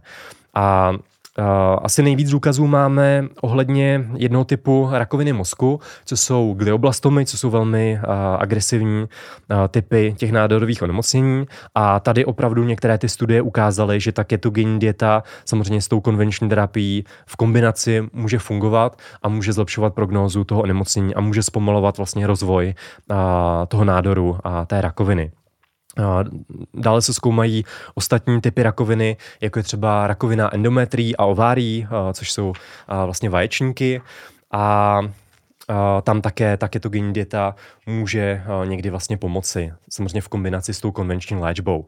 Ale když bych to měl vlastně nějak strnout, tak tady je problém v tom, že ta ketogenní strava u těch onkologických onemocnění je taková dvousečná zbraň, je to dvousečné ostří, kdy zase můžou tady být, tady být nějaké benefity z hlediska zpomalení růstu té nádorové tkáně, ale na druhé straně se ukazuje, že u většiny pacientů obvykle ta ketogenní strava zhoršuje kachexy, to je vlastně podvýživa, která je typická pro ty onkologické pacienty, protože ta rakovina, ty nádorové buňky často produkují určité látky, jako jsou kachexíny, jak jsem také dříve říkalo, které potom snižují chuť k jídlu, snižují příjem energie, takže ti pacienti jsou potom opravdu podvyživení. A když ještě nasadí ketogenní dietu, která je velmi restriktivní, oni mají často nechutenství, tak většinou dojde k tomu, že ještě omezí vlastně ten příjem energie a potom se jim mnohem hůře zvládá ten boj s rakovinou a samozřejmě i třeba ta chemoterapie, že jo, ty, ti lidé samozřejmě také často zvrací a podobně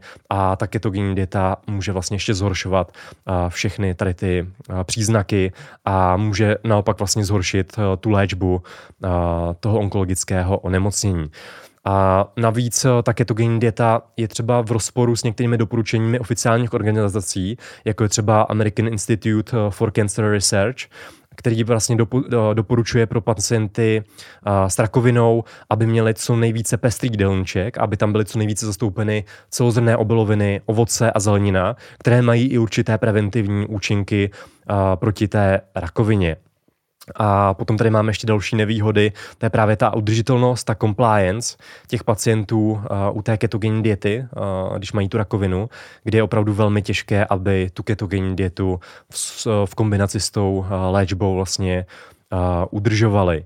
A některé další studie vlastně zjistili to, jsou to vlastně studie na myších, že když oni nasadí tu ketogenní dietu u těch myších s rakovinou, tak většinou dochází k muscle wasting, což je vlastně úbytek té svalové tkáně, což je samozřejmě negativní a potom to zhoršuje vlastně, nebo zvyšuje to riziko toho úmrtí. A, ale oni, když oni použijí vlastně u těch myších uh, ketogenní dietu v kombinaci s kortikoidy, tak k tomu muscle wasting, uh, k té ztrátě svalové tkáně nedochází. Takže tady je možná cesta uh, i pro ty onkologické pacienty, ale samozřejmě potřebujeme více, více studií, které by to dokázaly. Takže, jak už jsem tady zmínil, ta ketogenní strava je takové dvousečné ostří. Když tady máme nějakého onkologického pacienta, který je třeba obézní, má dostatek té energie, nemá problém vlastně tu energii přijmout, vyhovuje mu ta ketogenní dieta, tak je možné, že mu pomůže uh, vlastně zlepší mu prognózu toho onemocnění, ale u některých pacientů ta ketogenní dieta nemusí být uh, vyloženě vhodná. Já bych tady řekl k tomu ještě, ještě zase jednu věc, kdy zase můžeme vidět influencerky a nejmenované influencerky, který dávají statusy o tom, jak prostě ketogenní dieta léčí rakovinu a podobně. Hmm. A prosím vás, oni a jejich sledující jakoby si vůbec neuvědomují jeden zásadní fakt, že ona do prkínka neexistuje jedna rakovina. Hmm. Neexistuje žádná jedna rakovina. My v dnešní době známe bohužel několik set druhů různých onkologických onemocnění. Takže i kdyby se ukázalo třeba za dalších 10, 20, 30 let, že u některých typů onkologických onemocnění skutečně ta ketogenní dieta u konkrétních pacientů může být benefitem, tak to ale neznamená, že to je interpretovat tak, že to platí pro všechny typy onkologických onemocnění, protože zase některé důkazy ukazují, že to, co jsi tady zmiňoval třeba ty, že tam to může být benefitem, pravděpodobně, nebo se to ukazuje, jsou první důkazy, ale naopak u některých jiných typů onkologických onemocnění to může být velmi negativní a naopak to může prognózu toho člověka velmi zhoršit, když ty sacharidy jsou z té stravy vyřazeny. Takže prostě není jedna rakovina a prosím vás, pokud jde o onkologický onemocnění, tak si neříďte radami nějakých influencerů a influencerek na Instagramu, ale skutečně s lékaři. Přesně tak. S lékaři. Poslouchejte svého onkologa. Tak. A tady zase to ještě souvisí s jedním mýtem, který se často tvrdí a taký ten přístup uh, rakovinu bychom měli vyhladovět. Ano, ano, což ano. jako další nesmysl, je to velmi, velmi jako poškozující. Ano, ano jak jsem tady říkal, pacienti s rakovinou mají problém s tou kachexí a když ještě nasadí nějaké půsty, tak oni opravdu si potom velmi, velmi zvyšují riziko toho úmrtí díky té podvýživě, takže tam je to zase přesně, spíše jako přesně. jako kontraindikace a spíše je tam důležitý uh, vlastně ten uh, vyšší příjem té energie, aby tu léčbu vůbec jako zvládli. Hele, já když jsem byl na praxi, když jsem byl na praxi v Masarykově onkologickém ústavu, hmm. když jsem studoval lékařskou fakultu, obor výživy člověka, tak my jsme z toho všichni byli jako studenti, a nevím, jsme byli v druháku, tam začali tyhle ty praxe, nebo třetí jako až to jedno. Jsme byli překvapení, že jsme přišli do toho nemocničního bufetu já v té době trpěl ortorexí, protože jsem žil závodil v kulturistice, takže prostě tady rýžový raciolky, maso na vodě a takhle. A tam prostě to vypadalo jak cukrárna tam prostě samý jako koblihy, samý sladkosti a takhle. My jsme byli z toho v šoku, že jak je možný, že v nemocnici prostě samý sladkosti a takhle. Oni nám přesně tohle vysvětlovali, co tady ty říkal před chvilkou, že ti onkologičtí pacienti, kteří prostě postupují chemoterapii, který prostě zvrací a tak dále, tak u řady těch typů rakoviny, zkrátka dobře, potřebujete do toho pacienta dostat tu energii za každou cenu. Hmm. Protože tam v hmm. tu danou chvíli, když ten člověk prostě je vážně nemocný, tak tu danou chvíli tam nehraje roli nějaký jako preventivní faktor, jaký to bude mít vliv za 20 let, když hrozí, že ten pacient třeba do pěti let zemře a vy potřebujete, aby on tu léčbu zvládl, takže když bude zvracet a takhle a hold teda tu energii do sebe je schopný přijmout eh, pomocí nějaký koblhy, tak je to pořád v tu danou chvíli v téhle indikaci víc, než kdyby um, prostě do sebe nedostalo nic hmm. a museli bychom používat uh, nějakou léčbu nebo nějakou eh, výživu eh, přes, přes žílu, zjednodušeně řečeno, hmm, hmm. parenterálně. Takže to je jenom k tomuhle. No. Jo, jo, jo. A to je dobrý, že jsi to vlastně pojmenoval, no. poznamenal. A jdeme ještě úplně na poslední téma v oblasti toho zdraví a té zdravotní otázky ohledně ketogenních diet.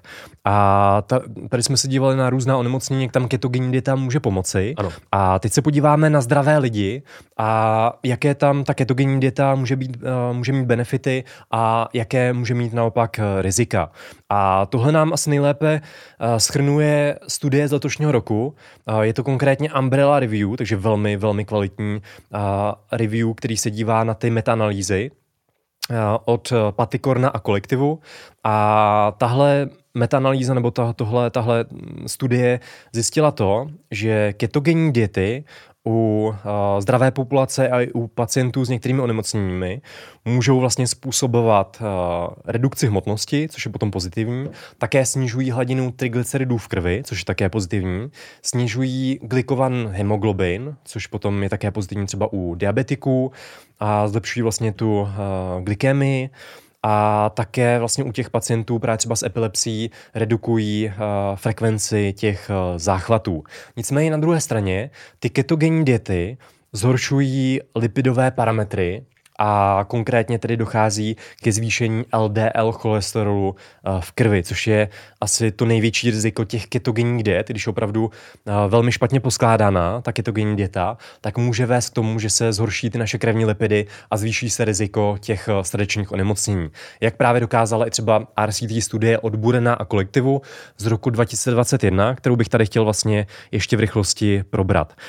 Tahle studie, byla to konkrétně RCT, s crossover designem, kterou dokončilo 17 žen. A tyto ženy byly zdravé a oni 4 týdny drželi ketogenní dietu s poměrem živin 4% sacharidů v jídelníčku, 77% tuků a 19% bílkovin z toho celkového příjmu energie. Sedm subjektů nedokončilo intervenci a z toho pět z nich mělo v prvním týdnu ketogenní diety nějaké negativní příznaky, jako jsou bolesti hlavy, únava, nauzea, deprese nebo bolesti břicha. A po čtyřech týdnech pouze po tom jednom měsíci té ketogenní diety se u každé té zdravé ženy zhoršil lipidový profil.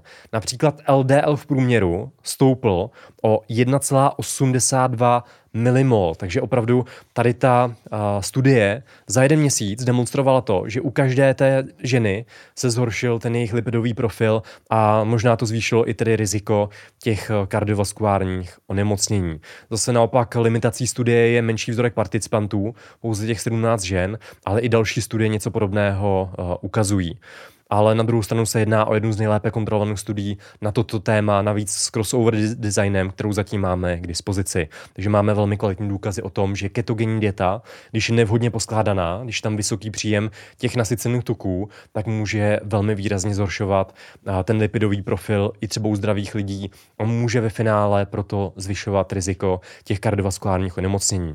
A tady na to si musíme dávat pozor právě třeba u pacientů s diabetem, kteří mají zvýšené riziko těch kardiovaskulárních onemocnění díky té glikaci, že oni mají velmi dlouhodobě zvýšenou tu hladinu glykémie a ta glukóza se potom v krvi váže na jiné ty látky, poškozuje ten endotel a je tam prostě vyšší riziko těch srdečního nemocnění. A když tomu přidáme tu ketogenní dietu, která je nevhodně poskládaná, kdy je tam vlastně vysoký příjem těch nasycených tuků, tak se vlastně tady ten účinek eh, může potencovat a může se ještě více zvýšit eh, to riziko kardiovaskulárních onemocnění. Takže opravdu pozor na to. A když bych to měl nějakým způsobem schrnout, tak ty vysokotučné diety, diety mohou být kardioprotektivní, mohou mít neutrální vliv na naše krevní lipidy a můžou mít eh, samozřejmě i negativní vliv na ty naše krevní lipidy a závisí na složení stravy a na tom celkovém jídelníčku a na příjmu těch tuků, které přijímáme. Typicky právě třeba středomorská strava je eh, vlastně známá tím, že obsahuje vysoké množství tuku, ale ten tuk vlastně potom přijímáme v té vhodné formě z těch vodních zdrojů, právě třeba z olivového oleje, který je bohaté na mufa, což jsou mononesycené masné kyseliny, jsou tam antioxidanty a podobně. Takže ta středomorská strava spíše snižuje riziko těch kardiovaskulárních onemocnění. Ale když tady mám opravdu nějakou nevhodně poskládanou ketogenní dietu, kde je vysoký, uh, vysoký obsah příjem třeba másla, je tam vysoký obsah těch živočišných tuků, slaniny a obecně těch nasycených tuků, tak tam potom spíše ten účinek na ty krevní lipidy bude negativní a bude se zvyšovat to riziko uh, těch srdečního nemocnění. Takže jinými slovy závisí na skladbě toho jídelníčku. Mě, mě, mě, prostě na tom jako fascinuje, že nikdo jako nechápe, kdo je prostě nekritický propagátor ketogenních diet, že prostě se sakramenský rozdíl, jestli každý ráno já si budu dělat vajíčka na slaní, který budu prostě smažit na oleji a stejným příjem tuku, úplně stejným příjem tuku na gramy, třeba v ořechách, v avokádu hmm. a v mořských rybách, prostě, eh, který si udělám uh, vhodnou teplnou úpravou. Jo? A Pak ještě daleko horší stupeň těle těch nekritických příznivců ketogenních diet jsou ty různí propagátoři ketogenních diet, který prostě těm svým klientům prostě tu ketogenní dietu dělají prostě na já nevím, busech, prostě klobásách a takhle, což je prostě něco naprosto šilného z toho dlouhodobého vlivu na naše zdraví, jak právě tady demonstrovala i tahle zmíněná studie. Mm, mm, jo, přesně tak. Tak za mě to všechno k té zdravotní otázce. A pojďme na téma vlivu ketogenních diet na sportovní výkon. OK. Tak, eh, co se týká vlivu ketogenních diet na sportovní výkon, tak vlastně, když jsem přišla před těmi osmi, deseti lety tahle ta nová módní vlna ketogenních diet a, vlastně všichni se mohli přetrhnout, že už dávno ketogenní diety znají, že dodržují a tak dále a tak dále, tak vlastně z hlediska sportovní výživy byl takový jako předpoklad, že ty ketogenní diety, respektive ta vysokotuková strava, pravděpodobně z hlediska sportovní výživy bude mít největší uplatnění u vytrvalostních sportovců. Proč u vytrvalostních sportovců? Prosím vás, u vytrvalostních sportovců my už vlastně delší dobu z hlediska fyziologie sportovní zátěže my prostě víme, že když máte vytrvalostního sportovce, představte si to třeba maratonce, tak vlastně čím ten maratonec má vyšší výkonnostní úroveň, tak my prostě víme, že vlastně ten maratonec nebo ten vytrvalostní sportovec prostě, čím vyšší má výkonnostní úroveň, tím vlastně on dokáže při tom závodě, při tom déle trvajícím sportovním výkonu vlastně oploštit křivku využití svého sacharidového metabolismu, to znamená rozpad glykogenu a tak dále, a naopak navýšit eh, křivku využití tukového metabolismu. Proč toto tělo dělá? No vlastně čím máte vyšší sportovní výkonnost, tím to tělo se adaptuje, adaptuje, adaptuje na to, že vlastně s tím glykogenem, který má, tak vlastně chce v průběhu toho závodu co nejdéle šetřit. Takže jednou z těch adaptací je to, že prostě už od začátku toho závodu a samozřejmě s eh, dalšími pokračujícími minutami a hodinami, kdy ten člověk dělá nějaký ten eh, vytrvalostní sportovní výkon, tak se více a více navyšuje křivka využití tukového metabolismu, zjednodušeně řečeno, a snižuje, oplošťuje se křivka využití sacharidového metabolismu. Takže se vlastně myslelo, no tak hele, super, když my těm vytrvalostním sportovcům dáme vysokotukovou stravu, no tak to by to teda mělo ten uh, vytrvalostní sportovní výkon ještě více navýšit. Jenže jedna věc je takováhle jako teorie, mohlo by, možná a tak dál. A druhá věc je, když uděláte vědeckou studii ne na obézních pacientech, na normálních tady ženách, zdravých a tak dále, ale na vytrvalostních sportovcích světové úrovně, vy jim tu ketogenní dietu nasadíte a pak vlastně měříte, pozorujete, jak se vlastně jim Eh, ten sportovní výkon uh, zlepšil uh, prostě nebo zhoršil. Co se ukázalo, když teda těm vytrvalostním sportovcům světové úrovně byla nasazena ketogenní dieta, tak ono došlo k vyšší oxidaci tuku při tom výkonu, takže na jednu stranu by si si hned řekli, jupí, tak se zvýšilo vlastně spalování tuku při výkonu. Jenže celkově došlo ke snížení sportovního výkonu, protože se zvýšila spotřeba kyslíku pro udržení stejné rychlosti. A tady vlastně, uh, mimochodem, ta studie byla od Burke a kolektivu publikovaná v roce 2017, tak se na ní pak můžete mrknout. A tady vlastně narážíme na to, co už jako my Uh, prostě víme delší dobu z hlediska uh, fyziologie sportovní zátěže. My prostě při tom sportovním výkonu, my jsme limitovaní tím, jak z těch jednotlivých energetických substrátů jsme schopni rychle resyntetizovat ATP, ATP je ta, ta samotná makroergní sloučenina, ze které získáváme tu energii, eh, z těch jednotlivých energetických substrátů. No a jde v podstatě o to, že když to teďka hodně zjednoduším, tak zkrátka dobře, z toho tukového metabolismu my jsme schopni získat maximálně 0,4 molu ATP za minutu, zatímco z toho sacharidového metabolismu aerobně, ale i anaerobně jsme schopni získat 1 až 2 moly. ATP za minutu. Takže zkrátka a dobře, prostě ve, eh, ve sportovních disciplínách, kde hraje roli to, jaký máte glykogenové zásoby, a, takže se nebavíme o sportech, jako je třeba šach, ale mm. prostě o sportech, jako jsou prostě drtivá většina atletických disciplín, ale i ty vytrvalostní disciplíny a tak dále, tak zkrátka a dobře, ty glykogenové zásoby jsou rozhodující a abych měl dostatečné glykogenové zásoby, tak prostě samozřejmě potřebuju uh, mít dostatečný příjem uh, sacharidů ve stravě. A vy mi teďka můžete říct, no jo, ale teď tamhle ten nějaký fitnessák, nějaký nejmenovaný třeba fitness závodník, kulturista, fitness influencer, no ale ten má úžasnou formu a ketogenní dietu drží. Jo, jo. Nebo to aspoň tvrdí. Ale tady jsme přesně, prosím vás, u toho, že ano, my můžeme být svědky toho, že prostě různí lidi, aby si zvýšili prostě sledovanost, tak tvrdí různé věci. Když se podíváme na tvrdý data, podíváme se na podium Mr. Olympia, když to řeknu úplně jednoduše, když se podíváme na podium Mr. Olympia, tam není jeden jediný kulturista na podium Mr. Olympia, který by tuhle tu formu udělal na ketogenní dietě. Teď se nebavím o tom, jestli jsou čistý nebo nejsou čistý, jo, to, to vůbec není k diskuzi. Ale prostě zkrátka dobře, v té stravě ty sacharidy mají.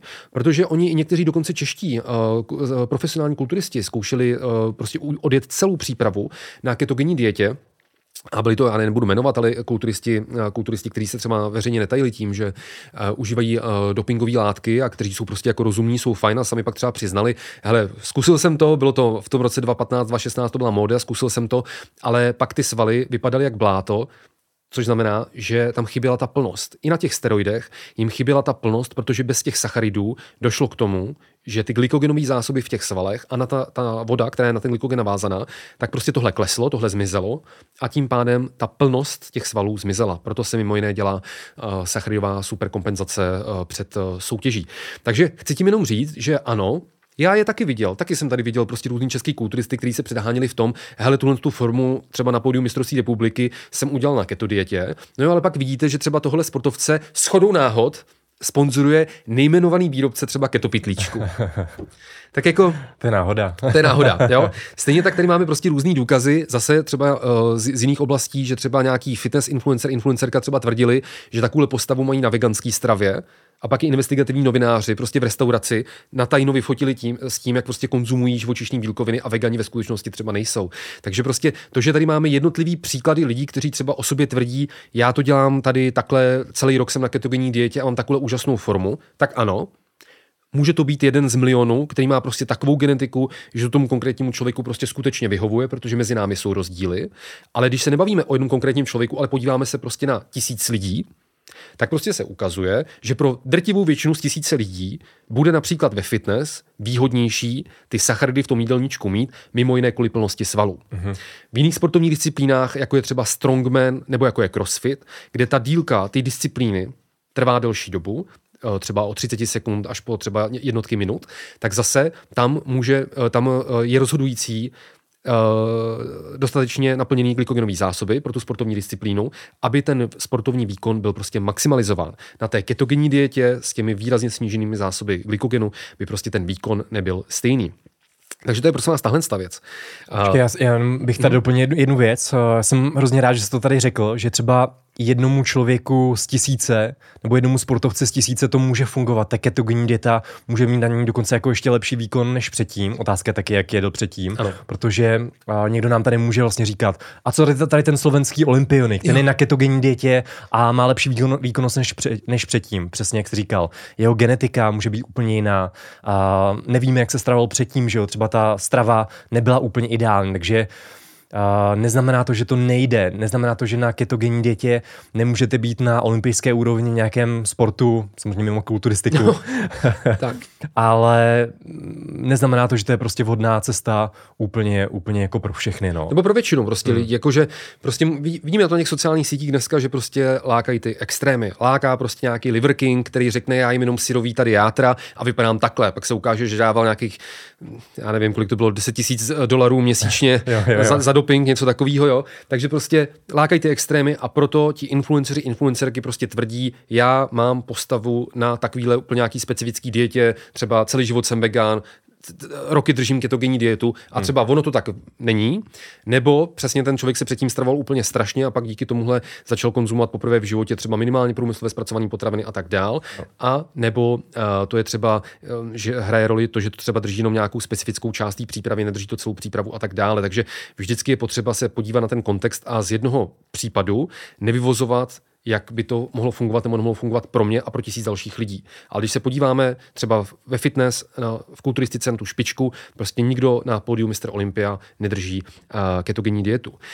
Dál, co je problém při ketogenní dietě z hlediska vlivu na sportovní výkon, tak samozřejmě my už delší dobu, to je ve všech starých učebnicích o sportovní výživě, tak vlastně se do, doporučovalo nemít vysoký příjem tuku před tou sportovní disciplínou a hnedka potom, po tom tréninku nebo po tom závodě, právě z hlediska toho, že vlastně před nějakým uh, závodem nebo před nějakým tvrdým tréninkem, že byste si dali uh, nějaký jídlo, který obsahuje vysoké množství tuku, tak vlastně vy pak přirozeně při té sportovní aktivitě vám z hlediska redistribuce krve v organismu vám klesá průtok krve trávicí soustavou, protože ta krev je ve vašich pracujících svalech, v plicích, v srdci, ve vašem mozku a průtok krve trávicí soustavou klesá a tím pádem, že vy si dali nějaké tučné jídlo, hodinu, dvě před tréninkem, tak ono to ještě v tom žaludku bude, že jo, samozřejmě. A, a může to pak způsobit při tom tréninku nebo závodně nějakou, gast, nějaký gastrointestinální diskomfort, že vám prostě bude blbě, budete mít křeče, nebo se třeba dokonce pozvracíte a podobně. A ten vysoký příjem tuku bezprostředně po tom tréninku zase v té sportovní výživě může být problém v tom, že vlastně ta strava bohatá na tuky, tak celkově vzpomalí trávení a vstřebávání celého toho jídla.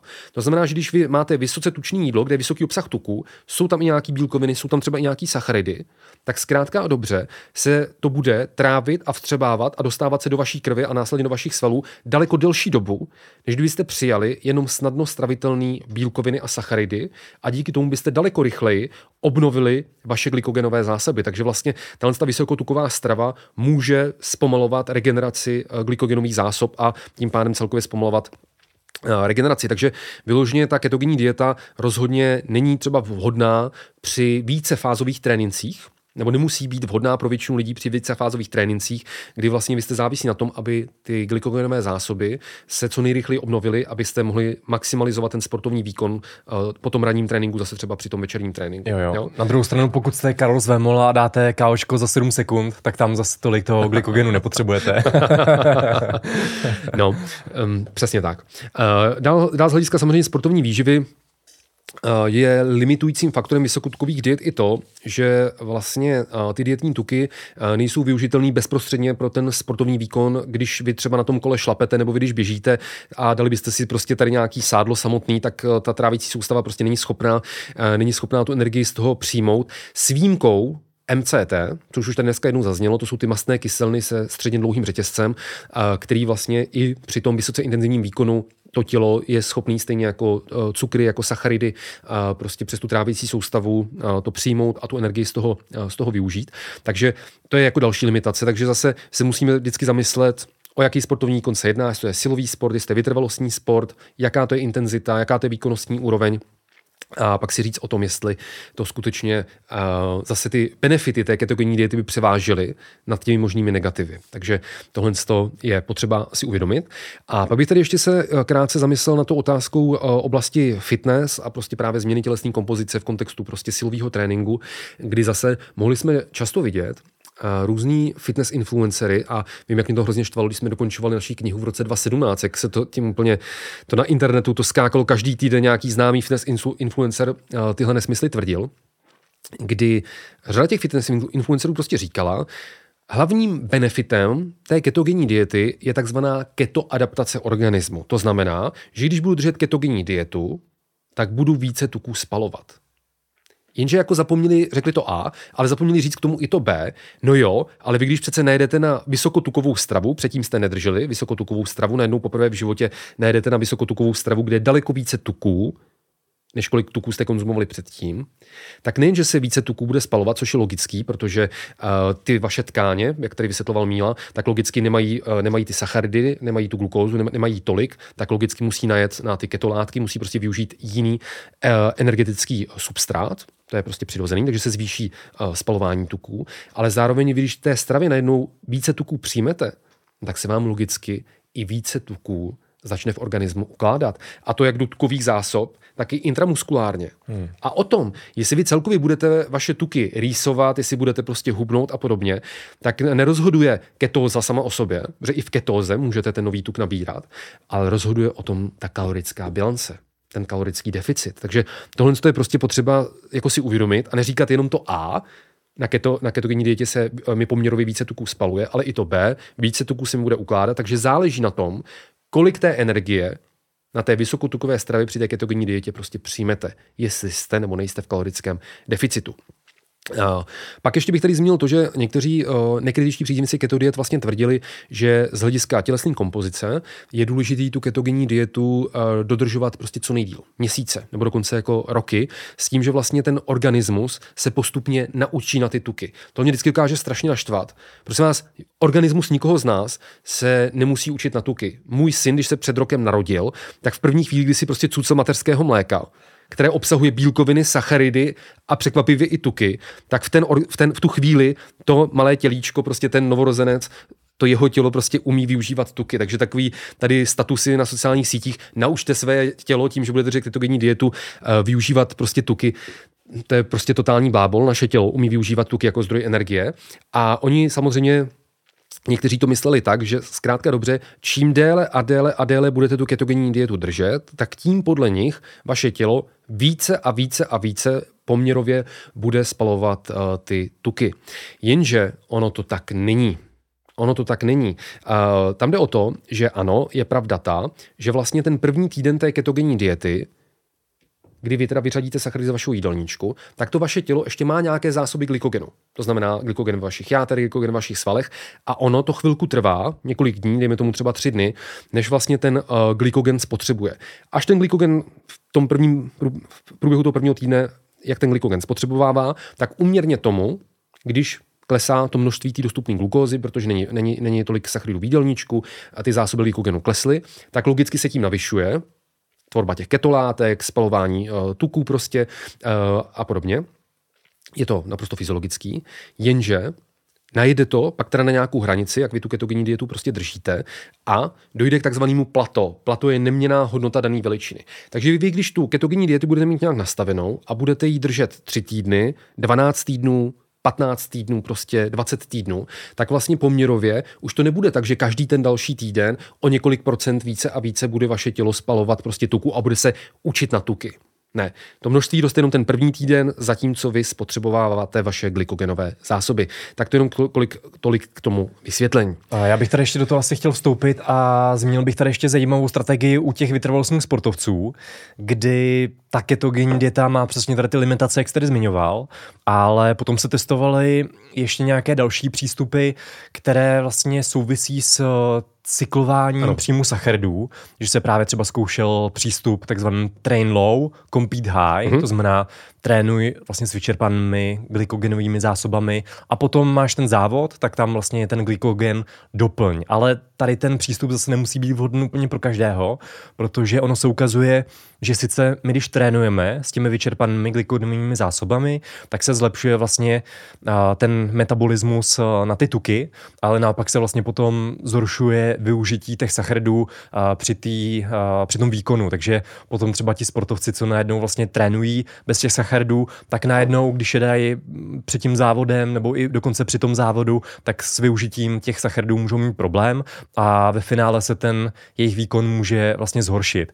Takže potom Tady jsou ještě některé přístupy a ty jsou možná ještě trošku rozumnější a to je například eh, přístup eh, vlastně periodizace, cyklizace těch sacharidů, takzvaný sleep low, a train high nebo compete high, kdy vlastně my efektivně pracujeme s tím dávkováním sacharidů a zkoušíme třeba dát eh, některé fáze nebo některé dny v týdnu, kdy máme vyčerpané glykogenové zásoby a některé třeba těžší tréninky vlastně absolvujeme potom s doplněnými zásobami toho glykogenu. Takže adaptujeme nebo rozvíjíme i ten tukový, i ten sacharidový metabolismus a potom při tom závodě vlastně ten výkon je optimální a nemáme problém mm-hmm. ani s využitím tuků, ani těch sacharidů. Mm-hmm. Takže tohle jsou možná ty mm-hmm. rozumnější přístupy. Ne, hele, děkuji za to doplnění, ale jenom aby tady teďka to nikdo nepochopil špatně. Teďka o těch technikách, o kterých mluvil Míla, tady se nebavíme o tom, že ti sportovci, kteří tohle dělají, by byli v ketogenní dietě, to znamená, hmm. že by byli několik týdnů souvisle eh, v ketóze. Jo, to jenom, aby tady došlo k nedorozumění, že tohle už je jakoby velmi specifický postup, kdy pracuju teda s dávkováním těch sacharidů v kontextu toho, jak mám rozfázovaný tréninky, ale není to tak, že tito sportovci by byli týdny na ketogenní dietě. Tak. Pojďme na závěr. Celý tohle téma, který jsme teda, koukám, docela rozebírali, rozebírali dlouho. A to to mělo být kratší téma To mělo být kratší téma dneska, no to je tak vždycky. Pojďme si to prosím vás nějakým způsobem uh, schrnout. Já možná začnu teďka trošku od konce, od, těch, uh, od, od ještě těch sportů. Uh, kdybych teda na závěr uh, ještě tady chtěl zmínit to, že když se budeme bavit o sportovní výživě, tak zkrátka dobře, u naprosto drtivé většiny sportů, kde ten sportovní výkon je závislý na těch glykogenových zásobách, tak pravděpodobně pro většinu sportovců bude vhodnější jídelníček, kde nějaké množství sacharidů je, i kdyby to bylo třeba low carb, ale tito sportovci nejsou v ketóze. Uh, Týká se to naprosto drtivý většiny atletických disciplín, jo, různý sprinty a tak dále. Týká se to jako je třeba veslování, sportů, jako je třeba biatlon, triatlon, kolektivní sporty, jako je fotbal nebo hokej a podobně. Pravděpodobně se to týká také většiny těch vytrvalostních sportovců, byť ano, nejdeme prostě kazuistiky nějakých ultra vytrvalostních sportovců, kteří dělají závodí v různých Ironmanech a podobně, kteří prostě říkají, ano, já s tou ketogenní dietou mám zkušenosti, ale ne, uh, dobré zkušenosti, ale není to tak, že 99 sportovců ze 100 na Ironmanu vydrželo ketogenní dietu a jenom jeden ze 100 vydržel uh, stravu, uh, kde by byla převážení uh, většina sacharidů. No a zcela určitě Eh, to platí pro ty uh, sportovní disciplíny, jako je kulturistika fitness, kde zkrátka dobře ty sacharidy výdolníčků souvisí s těmi naplněnými glykogenovými zásobami, s plností těch svalů, anebo se sporty, jako je crossfit nebo strongman, kdy délka té sportovní aktivity je delší než pár jednotek sekund. Tím se ale vlastně dostávám k tomu, že ve sportech kde ta sportovní aktivita na tom závodě je v jednotkách sekund, jako je například olympijský vzpírání nebo silový trojboj, kde skutečně tu maximální váhu zvedám na jedno opakování, což může být skutečně třeba 3-4 sekundy, délka té sportovní aktivity, tak skutečně tady se lze nachystat třeba do hmotnostní kategorie, i na té ketogenní dietě. Neříkám, že to tak dělají všichni, ale existuje tady více sportovců, sportovky, kteří řeknou, ano, eh, v těch závěrečných týdnech před tím závodem jsem schopen nebo jsem schopna tu hmotnost do té kategorie pomocí ketogenní diety snížit s minimálním negativním vlivem na tu maximální sílu. Není to tak, že oni by byli na ketogenní dietě celý rok. Ty největší tréninkové objemy oni zvedají na sacharidech, ale v těch posledních pár týdnech právě kvůli tomu rychlému poklesu hmotnosti do té hmotnostní kategorie to někteří z nich využívají. Na Mr. Olympia v soutěžní kulturistice se nic takového, prosím vás, neděje. Dál teda, eh, když se vrátíme k těm oblastem, které jsme diskutovali předtím. Eh, ano, u nějaký části lidí, pro který ta ketogenní dieta prostě je udržitelná, mají na tom dobrý pocit citosti, eh, není to pro ně natolik omezující a tak dále, je možné tu ketogenní dietu prostě využít při tom hubnutí eh, a podobně, ale zase jsme u toho, že to neznamená, že to je pro všechny stejně vhodný pro větší část lidí, kteří navíc třeba se rozhodnou hubnout v kontextu navýšení pohybových aktivit, tak může být vhodný zase nějaký jiný dietní přístup, i třeba low carb přístup, kde ale nějaké vyšší množství sacharidů eh, je, než je na té ketogenní eh, dietě. Dál, co bychom tady ještě mohli zmínit, kde ketogenní dieta může mít využití, Může to být třeba i v indikacích, kdy máme nějakého pacienta nebo pacientku, kteří třeba trpí uh, syndromem spánkové apnoe a ta se třeba zjistí tehdy, kdy ten člověk je hospitalizovaný třeba po kyčelní endoprotéze hmm. jo, a v té nemocnici se zjistí, že má syndrom spánkové apnoe, kdy tam uh, zkrátka dobře rychlý pokles hmotnosti je žádoucí, zjednodušeně řečeno. Takovýhle člověk, když pak přijde do domácí ošetřování a chodí oberlých po bytě, tak ten rozhodně žádný maratony běhat nebude. Tak pro tyhle ty lidi skutečně třeba ta ketogenní dieta může být použitelná udržitelná, může být udržitelná, když tam nejsou ty zdravotní kontraindikace a když to samozřejmě konzultováno, eh, nebo když to je děláno pod dohledem toho lékaře. Takže to by bylo takhle. No a když teda vezmeme tu nejdelší oblast, kterou jsme dneska diskutovali, a to je teda využití v té takzvané klinické neboli léčebné výživě, tak ano, je tady spoustu indikací, kde evidentně ty ketogenní diety mají svoje využití, ať je to léčba epilepsie, Alzheimer, Parkinson, uh, různý duševní onemocnění, uh, co se ještě říkal. Uh, Ten diabetes říkal? Jo, samozřejmě třeba i u některých specifických pacientů s diabetem a tak dále. Hmm. Takže má to tady svoje využití, ale zase nejde to vztáhnout na všechny. Nejde to vztáhnout, že třeba už když u jednoho typu rakoviny jsou nějaké indicie, že by to mohlo být benefitem, nejde to vztáhnout na všechny onkologické onemocnění. Protože, jak jsme říkali, těch různých typů rakoviny je několik set. Stejně tak, to, že se to používá při léčbě epilepsie dětí, neznamená to, že zdravým lidem ten mozek bude lépe fungovat, až to jde vztáhnout na to, že ketogenní dieta vás uzdraví ze všech známých onemocnění. Jo? A stejně tak je potřeba zmínit i to riziko, že tady vidíme zase důkazy, velmi silný důkazy, že i třeba po několika týdnech ketogenní diety může dojít ke zhoršení třeba lipidového profilu, takže to je zase takovým velkým varovným signálem, že prostě mm, může to mít nějaký benefity, ale může to mít mm-hmm. i vážný rizika. Jo, jo. Plus ty další negativa, jako je nedostatek vlákniny, že jo, a nedostatek ovoce, zeleniny v tom jídelníčku, která je taky velmi, velmi jako prospěšná. Můžou tam být nějaké nutriční deficity, a případně u těch dětí to může narušit dokonce ten růst a vývoj toho dítěte, můžou, může tam snižovat ta kostní hustota, protože tam nejsou ty mléčné výrobky v té stravě nebo jsou omezeny. Takže proto vždycky ta indikace u té ketogenní diety v souvislosti s nějakým onemocněním by měla vycházet a být eh, v rukou vlastně toho lékaře. A také je tam většinou vhodné u těch eh, lidí, co drží dlouhodobě tu ketogenní dietu, tak je benefitem monitorovat právě třeba to lipidové spektrum, udělat lipidový panel, podívat se na ten LDL cholesterol, na ty triglyceridy, na celkový cholesterol a podobně, aby jsme potom vlastně i vyhodnotili to kardiovaskulární riziko nebo riziko těch srdečních onemocnění. Mm-hmm. No tak jo, tak já myslím, že doufám, že jsme oba dva řekli všechno, co jsme chtěli k tématu ketogenních diet. Já myslím, že to je vše, že to bylo velmi vyčerpávající. Bylo velmi vyčerpávající a pojďme se podívat na vaše dotazy.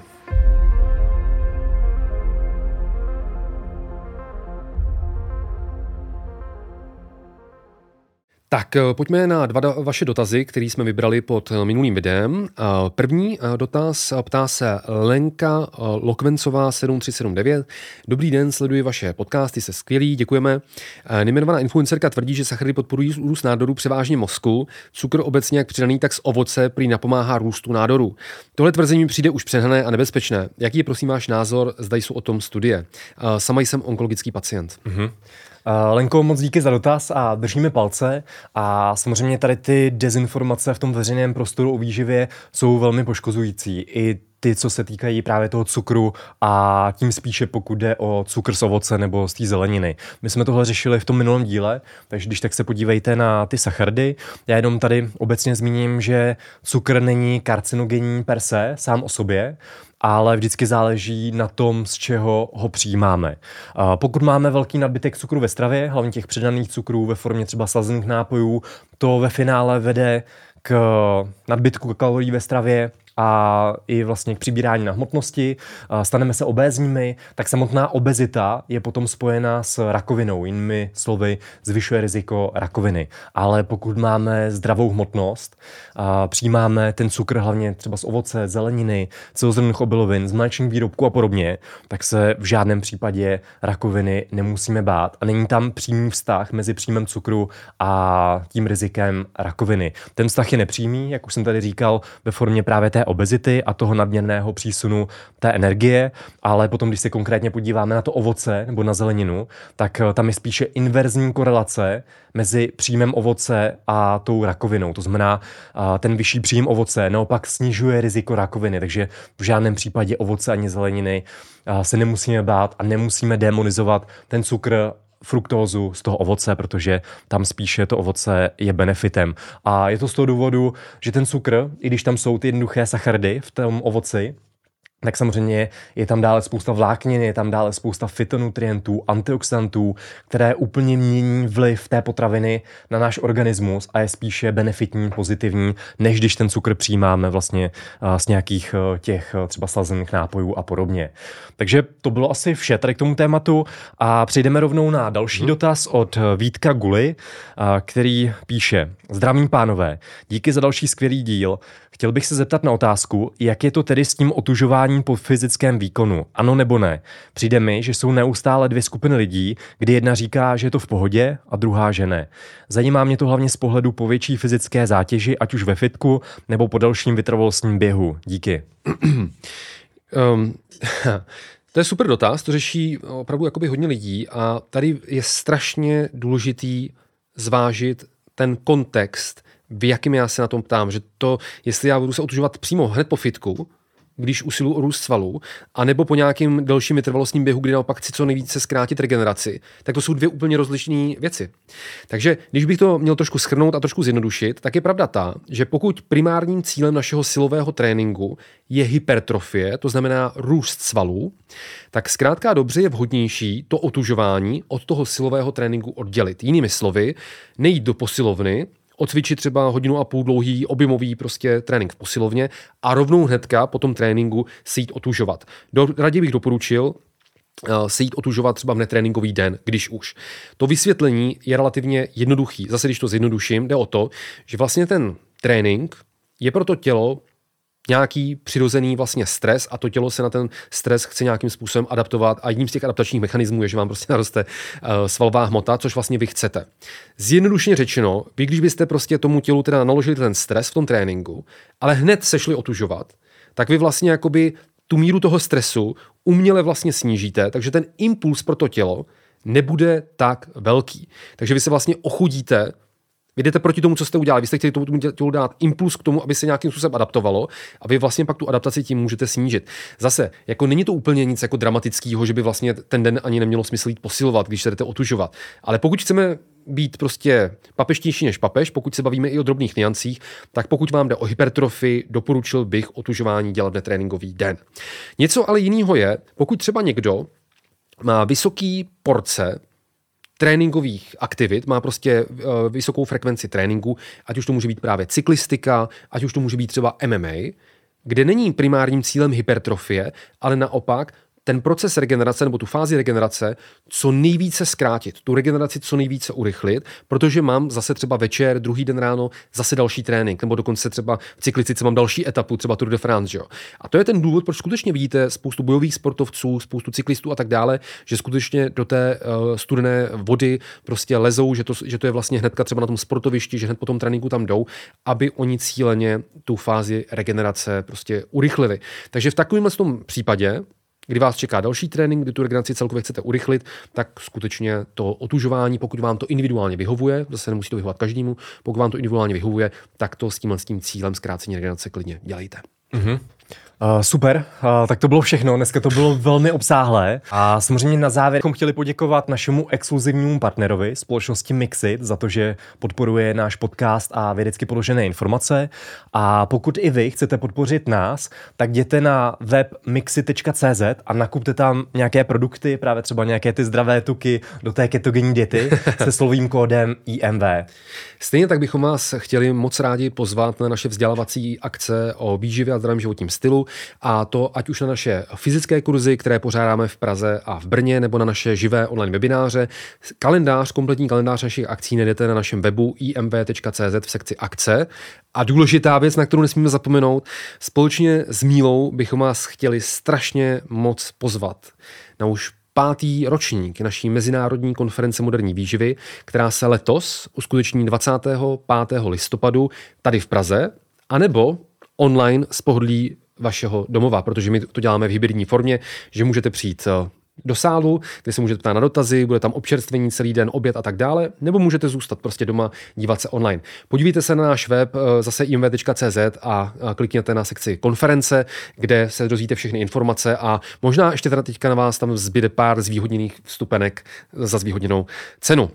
Tak, na úplný závěr hrozně moc děkujeme Železné kouli za tohle krásné studio, ve kterém natáčíme náš podcast. Děkujeme Pixbo Studiu za produkci, děkujeme vám za vaši podporu, že nám píšete dotazy, že lajkujete naše videa, že sdílíte. Moc vám za to děkujeme, mějte se krásně a budeme se na vás těšit u dalšího dílu. Mějte se hezky, ahoj, nashledanou.